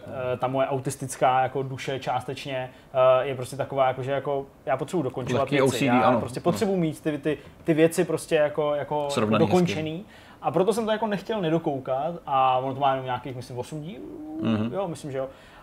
Takže to ani nezabralo moc, akorát prostě mě to trvalo, protože jsem to sledoval tak různě po metru a tak. Ale, eh, co chci říct, prostě vadí mi, že seriál, který začal, mm, a byl vlastně jako pěknou takovou, jako takovým pěkným výletem do těch 80. let, že jo, toho neradství a tak dále, tak se fakt jako přetvořil na nástroj, až se to skoro bojím říct, ale prostě jako nějakýho jako směřování sm- jako naší společnosti. Mm-hmm. Celá tahle třetí série je o silných ženských postavách a mě to prostě jako vadí, protože mm. na základě tohohle oni jako změnili Že, ženy jsou slabý.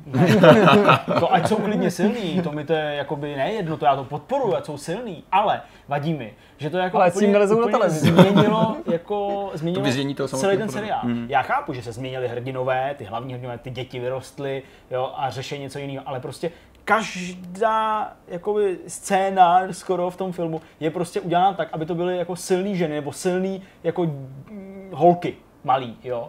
A ne nutně ani ty hlavní, tam prostě jakoby eh, ve dvou dílech se tam prostě promítá taková část, tam prostě něco objeví a to jim vlastně jako způsobí taková malá rozumbratka, jo, který je asi 8, 9, jo, ví úplně všechno. A, a, a, a ví, to, ví to ví prostě víc než ty jako ostatní dospělejší děti, které tam jsou. A je tak nepříjemně otravná, že prostě jsem to úplně jako nedokázal sledovat, tak mě to úplně jako sralo. Ale prostě je to holka a byla prostě silná. Samozřejmě eh, ty dvě hlavní hrdinky, ta jedna z nich se objevila v té v té druhé sérii, ta první samozřejmě už, už na začátku uh, celého toho seriálu, tak eh, ty mě jako štvou tím, dobrý, jsou to pubertěčky, jakoby, a hrajou pubertěčky, mm-hmm. že se tam vyžívají ty holky, to je v pohodě. Ale to mě tím, jak to jsou vlastně jako špatné herečky. Aha. Nebo aspoň já jim to prostě vůbec nevěřím. Mm. Zejména ty, ty, ty L, ty, ty Eleven, ta má prostě tři polohy. Ta buď to jako, jako natahuje a brečí, a nebo prostě uh, mluví takovým tím robo, robohlasem, protože se za čtyři roky žití v nějakým takovým, no, tři roky v žití v tamhle jako městečku, tak se nenaučila mluvit. Mm-hmm. A teda jako ty důvody, proč moc neuměla mluvit, jsou jako vysvětlený, ale jako je mi divný, že by se prostě nenaučila mluvit a prostě Illinois, hmm. Illinois, jo, prostě, jo, místo aby řekla prostě normálně Illinois. Tak eh, to je, to je, to je strašný, ale ta třetí poloha je úplně nejhorší a to je, když používá ty svoje jako super schopnosti. Okay. Prostě ona, i když jako má otevřít zámek, prostě jsou zamčený dveře, není tam žádný nebezpečí, tak ona udělá. Takhle, Jo, prostě a, a, a furt jí teče z levý, krev, jasně. z levý, uh, z levý dírky uh, jako krev. Jasně, když prostě proti někomu bojuje, jo, tak jo, ale prostě to jsou, to, to je v každém díle záběr prostě na jí kroutící se ruku, jak to jako musí nějak přehrává, ale furt prostě takhle a to prostě, já už když jsem to viděl po 25. v těch já nevím, prvních třech, čtyřech dílech, jsem říkal, ty jako, to je fakt špatný. Co mě, co mě mrzí na tomhle tom seriálu ještě víc, je to, že ta postava toho Hopra, toho policisty, nevím, jestli jste to viděli, uh, který tam vlastně zastupuje od začátku takový jako ultimátní dobro. Mm-hmm.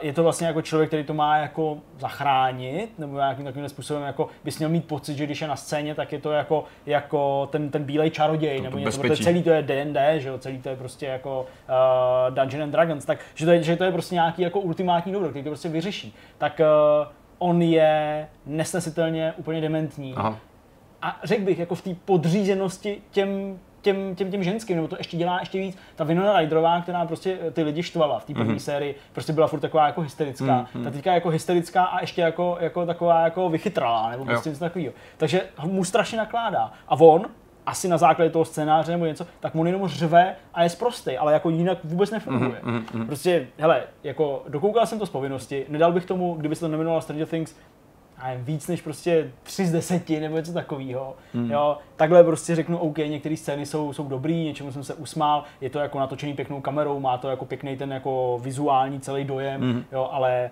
je to fakt otřesný a strašně mě úplně vadí, jak jako na sílu tam prostě tlačí všechny ty jako moderní věci, mm. jo, a jak si to ty, ještě ty, ty děti v těch hlavních rolích, jak se to jako užívají, jak se to vyžívají. Já jsem si prostě koukal třeba na nějakém Instagramu, na jejich jako, jako sítě a prostě jo, jako zažili asi perfektní období, když prostě Určitě. točili filmy, ale prostě ty když to cítíš tak kanály, jako přímo, ty tak, jejich hmm. prostě jako pohledy, oni tak 16, 17 je některým, to je prostě úplně na průstřel mozku. Takže hele, jako eh, byl jsem vlastně takový trochu smutný, že, hmm. že ten ultimátní nepřítel v D&D, tedy ten Mind Flyer, že, že to jako nedokázal. No. Tak. Dopadlo to všechno dobře. No, on byl tou sérii, nebojte. No. Já jsem shodou okolností taky koukal na nějaký film s Vinonou Ryderovou, ale měl jsem o poznání šťastnější ruku, protože jsem se rozhodl Magdalenu seznámit se střihorokým Edwardem, který ho považuji za jeden z nejlepších filmů vůbec. Mm-hmm. A vlastně tolik moc ne, i když jako rozumím, proč se jako mm. na to ptáš, protože on je současně ten film takový jako hezký a poetický. Mi přijde spíš smutný než strašidelný, když jako jasně. jako chápu ty roboti, ty nůžky, ale ku podivu jako ne, protože my zase jako jí nestrašíme. Jo. U nás jsou prostě zakázaný jako, jako povídačky o čertech a o strašidlech, jo, že jako prostě vlastně jako to máme málo nějakých jako výchovných pravidel, ale rozhodně jsme si na začátku řekli, že ji nechceme jako ničím takovým děsit, takže prostě jako jí netvrdíme, že pod postelí má jako fantouhy a ty sní ponožku, když bude zlobit nebo něco podobného. Čili jako já myslím, že se nebojí u, to, u těch věcí, u kterých bychom někdy předpokládali, že se děti budou bát z toho důvodu, že jako neví, že by se měla bát nebo něco takového. To je dobrý, jo. I když chápu, že kdyby se jim pustil jako asi to nebo něco podobného, že, že by to její jako uh, názor změnilo. A je to fakt i po letech, musím říct, teda jako nádherný film, právě vzpomínka na to, jak eh, Winona Ryderová ve skutečnosti umí dost dobře hmm. hrát, jak Johnny Depp je skvělý, je to prostě režijně fantasticky zvládnutý a nej, nejdojemnější prostě hudba všech dob, musím říct, že je to úplně jako emotivní jízda od začátku až mm. do konce, prostě nádherný film a vůbec jsem měl na takovýhle retro vlně eh, z nějakého důvodu, vlastně ne z nějakého důvodu, protože to přibylo na HBO Go, jsem si pustil po letech Rozměry má děťátko, ten, tu původní verzi, což byl první film, který točil Polansky v Americe. Mm-hmm. Uh, jenom zmíním, že co mý doporučení, Christopher Lee, jeden z nejlegendárnějších herců i hororových, to označil za nej, vůbec nejlepší jako filmový horor všech dob. Nevím, jestli je to pro mě můj nejlepší horor mm-hmm. všech dob, ale jako je tam prostě vidět podobně jako na sci-fi když se někdy výjimečně stane, že horor podobně jako sci-fi točí jako skutečně talentovaný Jasně. režisér a v něm hrajou v něm skuteční herci. Jo, jo. Podobně u sci-fi se to moc nestává. Jak výsledkem je něco, ne co jako jenom výjimečně, ale jak to jako desetkrát převyšuje jako nejbližší konkurenci. Tohle je, myslím, jako přesně ten případ. A pod dojmem tohohle, jak to člověk mívá, že se na něco dívá a tomu něco mm-hmm. vybaví se nebo to, tak hlavní roli v tom, roli v tom uh, Rozmedy má děťátko hraje bývalá žena Woodyho Elena, jejíž jméno pravidelně zapomínám, nevím, jestli mm-hmm. mi pomůžete. Bohužel. No. Diváci samozřejmě budou vědět, od správnou odpověď už v komentářích psát nemusíte, já jsem samozřejmě schopen si to taky najít. Prostě, eh, se kterou on hodně taky pochopitelně natáčel, kromě toho, že s ní hodně žil, takže jsem si pak díval na sérii filmů Woodyho Elena, který ho mám rád, takže jsem se díval na eh, Manžele a manželky, aspoň myslím, že tak se to v češtině jmenuje, ve kterém právě ona hraje taky, Liam Neeson v menší roli a, a spousta dalších jako mm-hmm. slavných herců, cokoliv, což je můj oblíbený film od eh, Woodyho Elena, který není ale moc dobře hodnocený. Hraje v něm hlavní roli Jason Biggs, kromě Woodyho Elena, to je herec prciček, že, mm-hmm. který uh, možná není považovaný za bůh jakou hvězdu, ale tady odvádí společně s Kristýnou Ricci úplně skvostný výkon. Jak říkám, hodnocení toho filmu nejsou bůh jak vysoký, je to film z roku 2003, ale já ho teda považuji za jako mimořádně zdařilej a je to jedna z mála komedií, kterou já považuji jako vtipnou nejen od začátku do konce, ale v podstatě v každý jednotlivý scéně pro mě jako padají bonmoty nebo nějaký hlášky, který jsem si ho- hodně vsugeroval a hodně si je pamatuju a pak ještě kus tajemný vraždy na Manhattanu.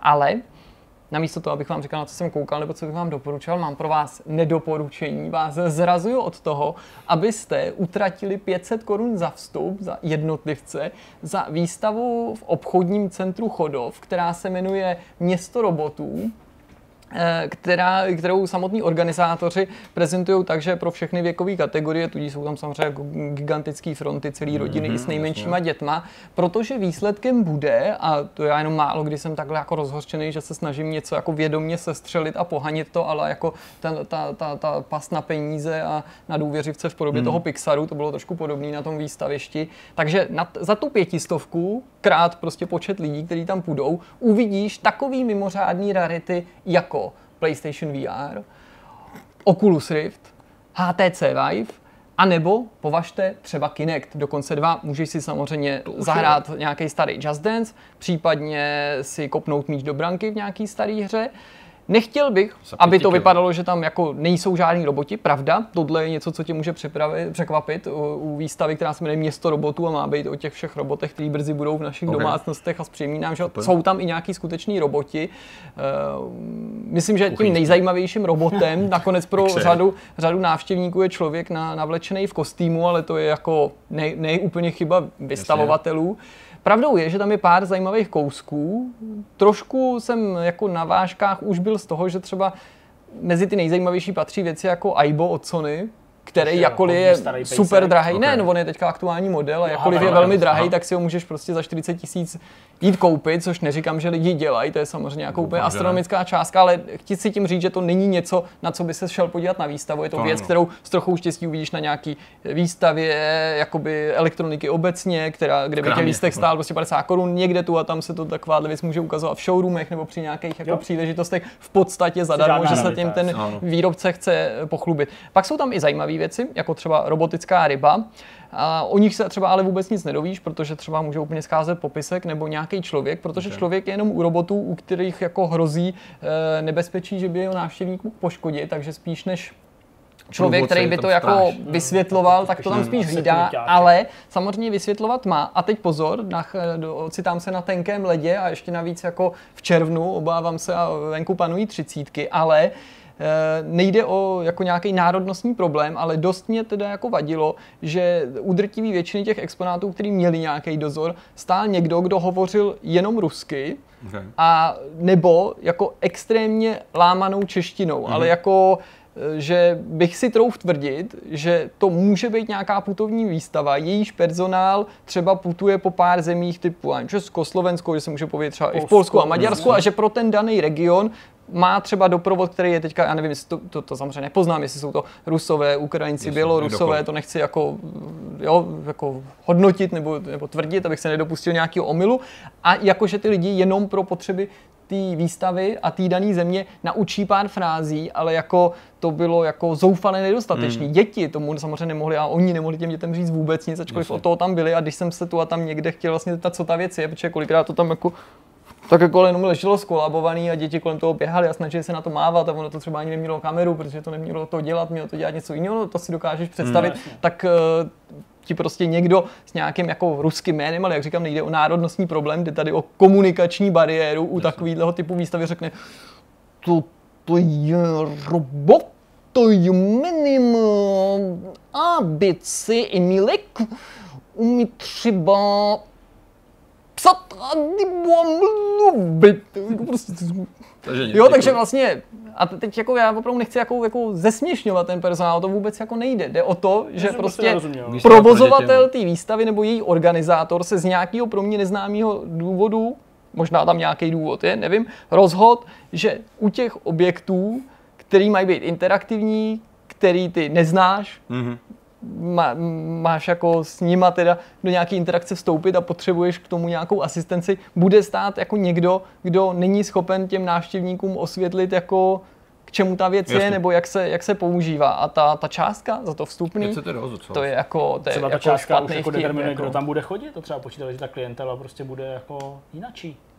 No hele, To jako, je 500 na hlavu, to znamená, když tam jdete jako rodina Ale- prostě pěti tak jsou tam samozřejmě i jako rodinný vstupný, takže ty potom nevysují třeba Jasně. 1500, jako děti do 3 let třeba neplatí, jo, Jasně, takže jasně. eh, Ale od, ale třeba od 3 let už se platí, dospělí je mimochodem od 14, což po- považuji za taky dost nekorektní. Ok. Chápu, že si to každý asi může nastavit jak chce, nebo nevím, jestli tohle upravuje legislativa, ale já když jsem viděl v tom ceníku, že dospělý je od 14, tak jako jsem si říkal, aha, to, to je jako podle čeho dospělý, nebo jo, takový, že jako jsou tam a nepochybně jako existují nějaké možnosti, jak jako ušetřit. Vím, že je tam nějaká že tam byla i nějaká možnost, že když narazíš na nějakou slevovou akci, respektive na nějaký tajný kód, takže ti to zlevní, ale tak já vycházím ze standardních cen. Přesně tak. jsou- No, tak abych to nějak ukončil, tak prostě jenom fakt myslím to vážně, jakkoliv jsem si tady z toho třeba možná chvílem a podle někoho dělal legraci, nechoďte na tuhle výstavu, pokud eh, jsou pro vás, mm, je pro vás 500 korun jako dost peněz, pro mě třeba jo, krát prostě nějaký počet lidí, jako považuji to za jako nemravnost, chtít tolik peněz za něco jako takového. povinně. Neříkám, že se tam děti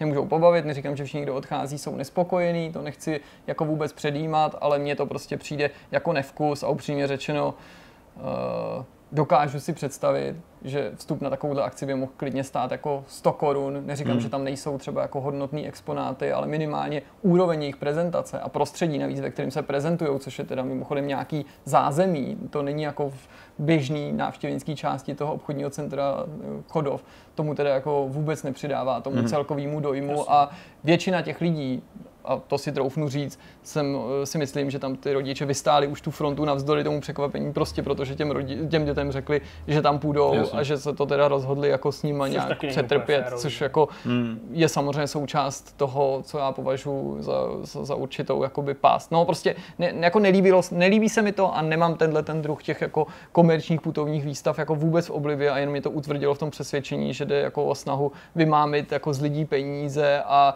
že prezentuješ eh, se navenek dost eh, odlišně ve srovnání s tím, co pak jako hmm. je uvnitř k vidění, což demonstruje třeba to, že na výstavě město robotů jako minimálně polovinu exponátů tvoří něco, co roboti vůbec nejsou, visty, VR a podobný Jasně. komerční, čistě komerční produkty, které můžeš koupit opravdu za pár korun ve, ve velkém množství Mhm. a vyvatíš tím jako jinak jako relativně vy, vyprázdněný prostor. No.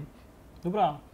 Tak jo, no, tak já jenom dodám poslední věc a to je to, že uh, stále hraju Baldur's Gate na mobilu a zjišťuju, že v momentě, kdy musíte ovládat celou skupinu těch lidí, který máte v té družině a je tam víc nepřátel, že to sakra blbě ovládá, Mhm. protože jako trefit prostě vybranou postavou, kouzlem někoho konkrétního a To už asi byl docela blbý. no. to je, to je docela blbý, zvlášť Mhm. když prostě máš nakliklý kouzlo a teď potřebuješ jakoby označit to, toho nepřítele a ty prostě ho netrefíš, nebo prostě jako to nezaregistruješ, že ty trefíš vedle, že se to Mhm. kouzlo zruší, takže znova musíš nakliknout kouzlo.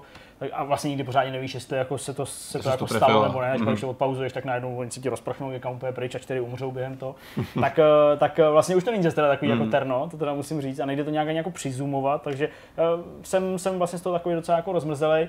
A nechci říct, že jako vysloveně lituju těch 250 korun, ale jako čekal jsem teda ten zážitek jako trochu, trochu lepší. Hmm. Tady aspoň uh, vidíte, proč se hry nerecenzují po první hodině. No to nejde, no jasně, samozřejmě. uh, a taky, že se prostě názory na to můžou jako měnit, tak to, tak to prostě je. A, a, samozřejmě i při tom hodnocení těch her to prochází nějakým, nějakým jako vývojem, že jo, mm-hmm. to, na základě čeho to zjistíš. Ale, ale pánové teda, jako já jsem tak nějak nad tím přemýšlel, já mám odehráno na téhle mobilní věci mám odehráno asi 7,5 hodiny.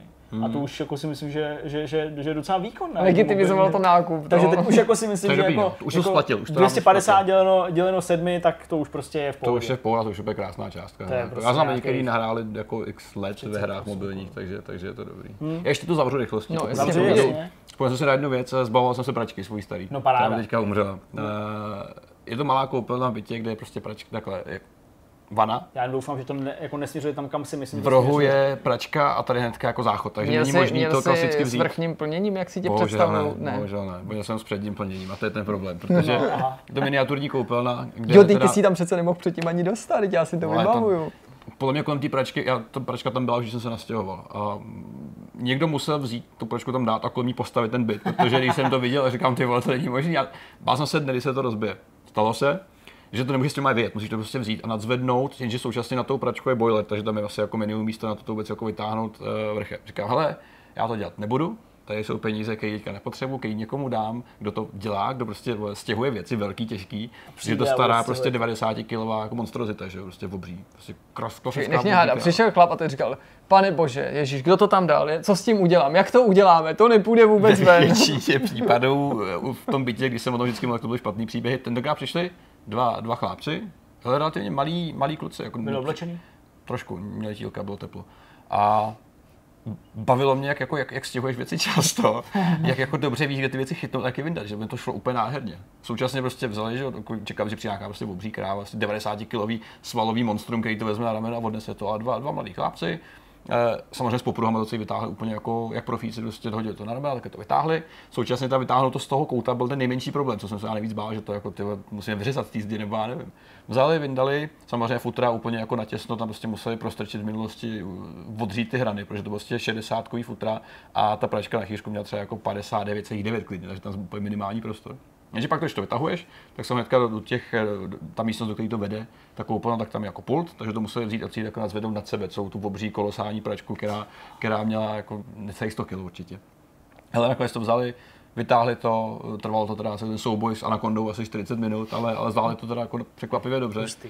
Baví mě sledovat lidi, kteří jako jsou profíci v tom, co dělají a dej to takhle krásně, protože já bych se u toho posral, nadával bych, eh, rozbil bych to několikrát, ale nedostatečně na to, aby se to rozsypalo a mohl bych to odníst třeba po jednom, ale stejně bych to musel odníst celý. Takže ano, pračku, na cestě je druhá, tentokrát už menší, s vlhkým plněním, protože už vím, že ty nejsem blázen, nebo tam rvát další prostě obří kostku. Já jsem se jenom bál, eh, když o tom začal mluvit, protože uh, mně se to teda nestalo, ale, ale uh, vím, že na to jako lidi trpí, a zvlášť chlapi, když si kupují takhle pračku a nejsou s tím úplně obeznámený třeba, tak že v té pračce je něco, co se jmenuje aretační šroub. Mm-hmm. Pustíš se šroubom. A ten, a ten šroub samozřejmě při, při té přípravě drží ten buben tak, aby mm-hmm. se jako nemlátil. To, to, to, ta pojistka, že A to je fakt takovýhle šroub, který jo. tam prostě je, ale který musí odšroubovat. Když prostě jako si nepřečteš návod, mm-hmm. nebo prostě jako to, a samozřejmě tu pračku s tím pustíš, taky dost, dost jako pravděpodobně odděláš, nebo to... minimálně prostě, jo, třeba ty novější tam můžou nějakou pojistku nebo něco, ale vím, že u těch starších prostě Pořád tam jsou spádal ten motor mm, nebo něco mm, takového, jak jsem se bál, že něco takového. Já už jsem naštěstí se, jako už, už jsem si četl, všechno vím, takže to je dobře, to dorazí nová, tak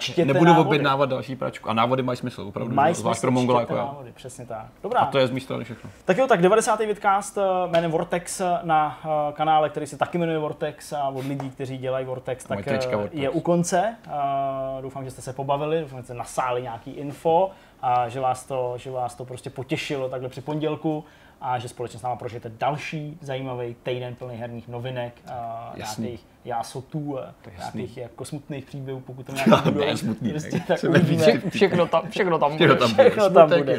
Mějte se moc hezky a uvidíme se zase brzy. Ahoj. Čau.